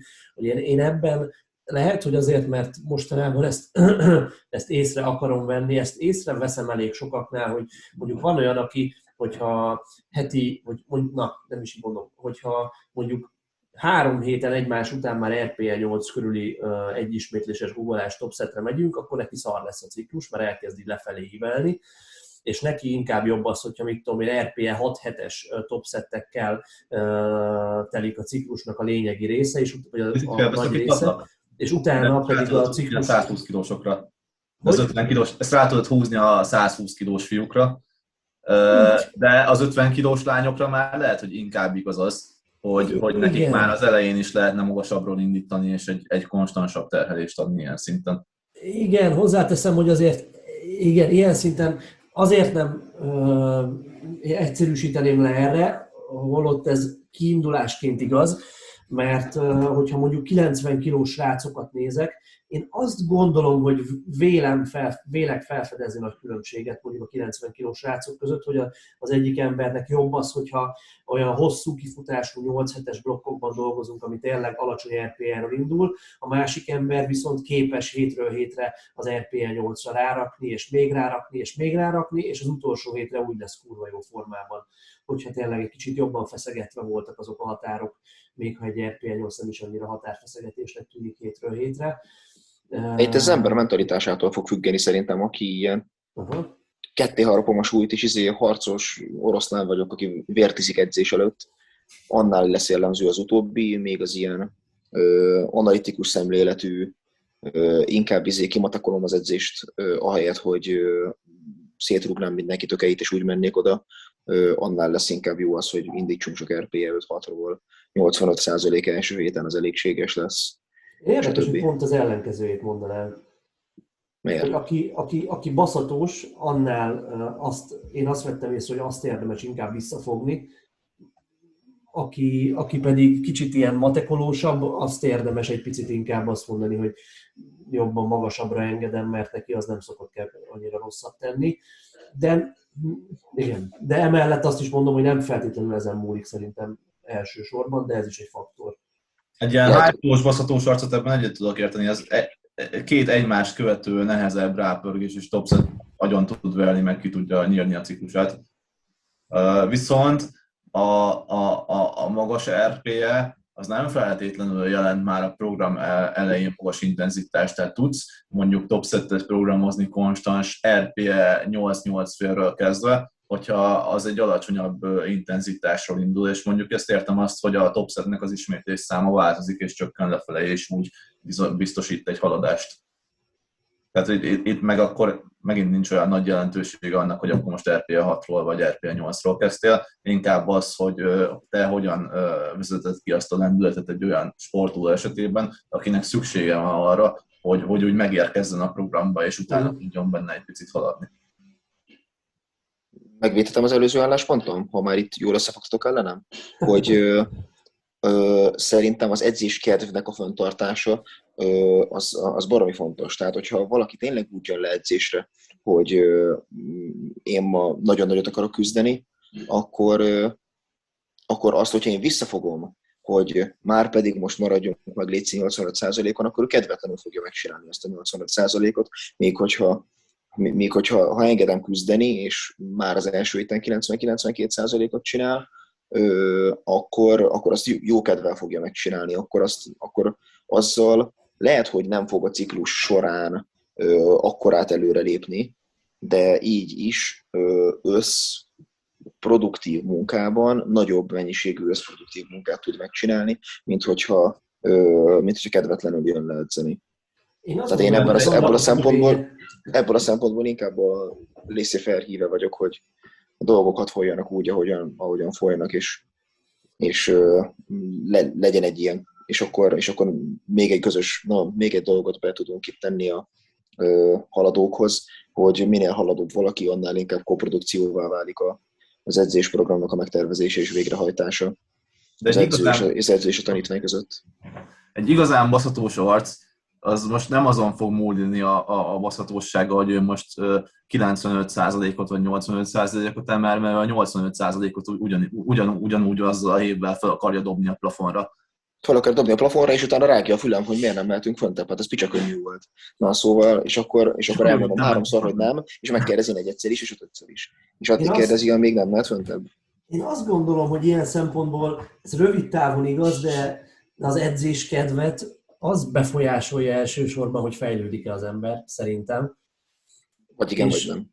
De hogyha, de hogyha még így is fejlődik, és a, igen, ez, ez és, egy, és, és egyszer, egyszerre keresi, a, egyszerre keresi a, a, az ilyen rövid távú kielőgülést és a hosszú távú erősödést. Jó, nyilván ez igen. a végtelenségig ez nem tartható, de nem is világbajnoki de, sportolókról beszélünk, akik... De egy haladó sportoló meg ne rövid távú kielégülést keressen. Tehát a haladó sportoló jusson el odáig, hogy ő nem az adott edzésért él, hanem a, a fél év múlva lévő versenyért. Hát ez, már ez, egyéni, ez, ez már egyéni preferencia. És ez, igen, és ez uh, attól is függ, hogy az, az edző hogyan tudja átadni uh, azt, amit ő fontosnak gondol. Hogyha én fontosnak gondolom valakinél azt, hogy EP 6-ról indítsuk a blokkot, akkor azt nyilván el kell adni, minden ilyen hasonló döntést el kell adni, és hogyha ezt jól el tudom adni, mert én akkor, akkor az embernek is az fontos lesz. Ellenben, hogyha én ezt annyira nem gondolom fontosnak, csak olyan logikusnak vélem, és nem adom el jól, visszautalva Szilárdnak a széles terpeszes példájára, akkor, akkor az, az nem is lesz, nem is okoz olyan jó motiváltságot, vagy hogy mondjam, edzéskedvet az adott embernél. Igen, szóval a, a, az egyéni faktorok azt gondolom, hogy, hogy ebben, is, ebben is megnyilvánulnak. És, és még egy dolgot tennék hozzá, amit én tök fontosnak érzek, így, így egyre inkább minél tapasztaltabb vagyok, az az, hogy én úgy érzem, hogy a, a haladóbb szinten már az előre tervezés, az egy, az egy egyre magasabb szintű gondolkodást tesz lehetővé. Tehát én nem, én jelenleg nem úgy érzem, hogy haladóbb szinten egyre inkább autoregulálni kéne, én úgy érzem, hogy haladóbb szinten meg kell ismerni egyre inkább az embernek, hiszen egy csomó adattal rendelkezünk róla, már nem tudom, 20-30 edzés ciklussal mi hogy működött, hogy jó megismerni az embernek, és meg lehet ismerni az embernek, hogy milyen milyen megbízható ütemekben tud fejlődni, és mondjuk akár célokat megfogalmazni, hogy oké, okay, az elmúlt három, mondjuk a, ha megnézzük az elmúlt egy évből a há, top három legsikeresebb edzésblokkodat, akkor ez volt bennük a közös, és akkor most építsünk egy ugyanilyen blokkot, és ugyanúgy, ahogy akkor fejlődtél mondjuk a 150 kilós 4x5-ös guggolást fölvittük 165 kilóra, úgy most vigyük föl már a végén 170 kilóra, mert az azt jelenti, hogy majd akkor a mapszod is magasabb lesz, meg ilyesmi. Tehát én az ilyen előre gondolkozást azt egyre fontosabbnak érzem, minél uh, haladóbb az ember mert ezzel egy picit szerintem a bizonytalanságot lehet csökkenteni, és minden, ami a bizonytalanságot csökkenti, szerintem haladóként, az egy, az egy, az egy jó dolog, mert mert na, hát egyre kisebb fejlődésekről beszélünk, és egyre kevesebb mozgó részt akarunk a programba. Amit te itt a célkitűzésekkel fogalmaztál meg, én ahhoz még a mentális, az edzésnek a mentális oldalával egészíteném ki így általánosságban hogy, hogy kezdőként az még tök oké, hogy az ember csak lemegy és megcsinálja az edzést, aztán erősödik tőle, de haladóként az már valami fontos, hogy ne csak megcsináljam az edzést, úgy, mint ahogy megmosom a fogam, hanem, hanem el is higgyem magamról, hogy az nekem az erősödést fog okozni. És csak akkor fog a széles terpeszes guggolás is erősödést okozni, hogyha, hogyha elhiszem magamról. Meg az a 4x5-170-nel, ami nem mit tudom én, 78% az illetőnek, hogy az is akkor fog érdemben jó erősödést hozni, hogyha ha én ezt nagyon akarom, hogy az erősödést hozzam.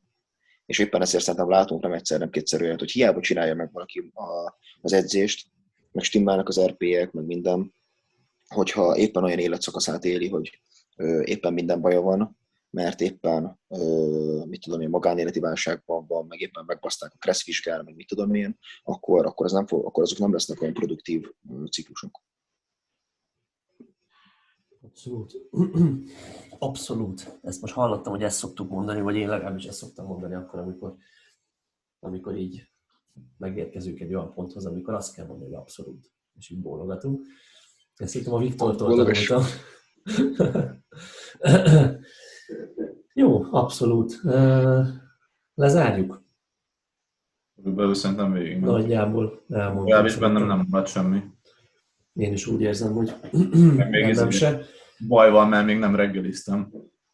Hát én pont, ezt akartam, én pont ezt akartam mondani, hogy már a reggeli sem maradt bennem, úgy érzem, hogy az összes kalóriát felhasználtam így a gondolkodással, meg a beszéddel. De hát reggelizzetek, srácok, hát ha hallgattátok az előző podcastot, felelőtlenség lenne nem reggelizni, szóval én be is toltam ma egy riskását, meg egy protont, mert azt viszont észrevettem, hogy ha sokat eszek reggelire, akkor bő, ilyen leszek utána, meg a hasamnak se annyira jó, viszont hogyha eszek keveset, akkor olyan anabolikus állapotba kapcsolok már reggel, hogy ez hihetetlen. Szerintem nagyobb is lettél a, itt a podcast alatt, az elég kisebb voltál. Igen, igen. Ja, hogy, hogy betöltöttem a... Igen, igen, igen abszolút, abszolút, látszódik. Abszolút. Hát ez Szabó Gábencének köszönhető. Szóval ezúton is köszönjük ezt, és üzenjük mindannyiatoknak, hogy reggelizzetek, mert elejtek hülyék. Én nem üzenem, de oké. Okay. Na, jó van. Akkor köszönjük, hogy itt voltatok, és ma is minket választottatok szórakozásotokként, vagy a tanulási törekvéseitek, igényeitek kielégítése céljából. Legközelebb is tegyetek így. Bármilyen dolog van, mert ugye ez most megint egy ilyen kis boncolgatós rész volt, bármilyen hasonló téma valamit szeretnétek, hogy jó mélyen kiboncoljunk, akkor azt írjátok meg kommentben YouTube-on, az is, aki Spotify-on hallgat minket, vagy szerintem egyszerű hallgatni, az is jöjjön fel YouTube-ra és írja meg, és ezeket majd figyelembe vesszük a további adásterv kialakítása szempontjából. Köszi, hogy itt voltatok, sziasztok!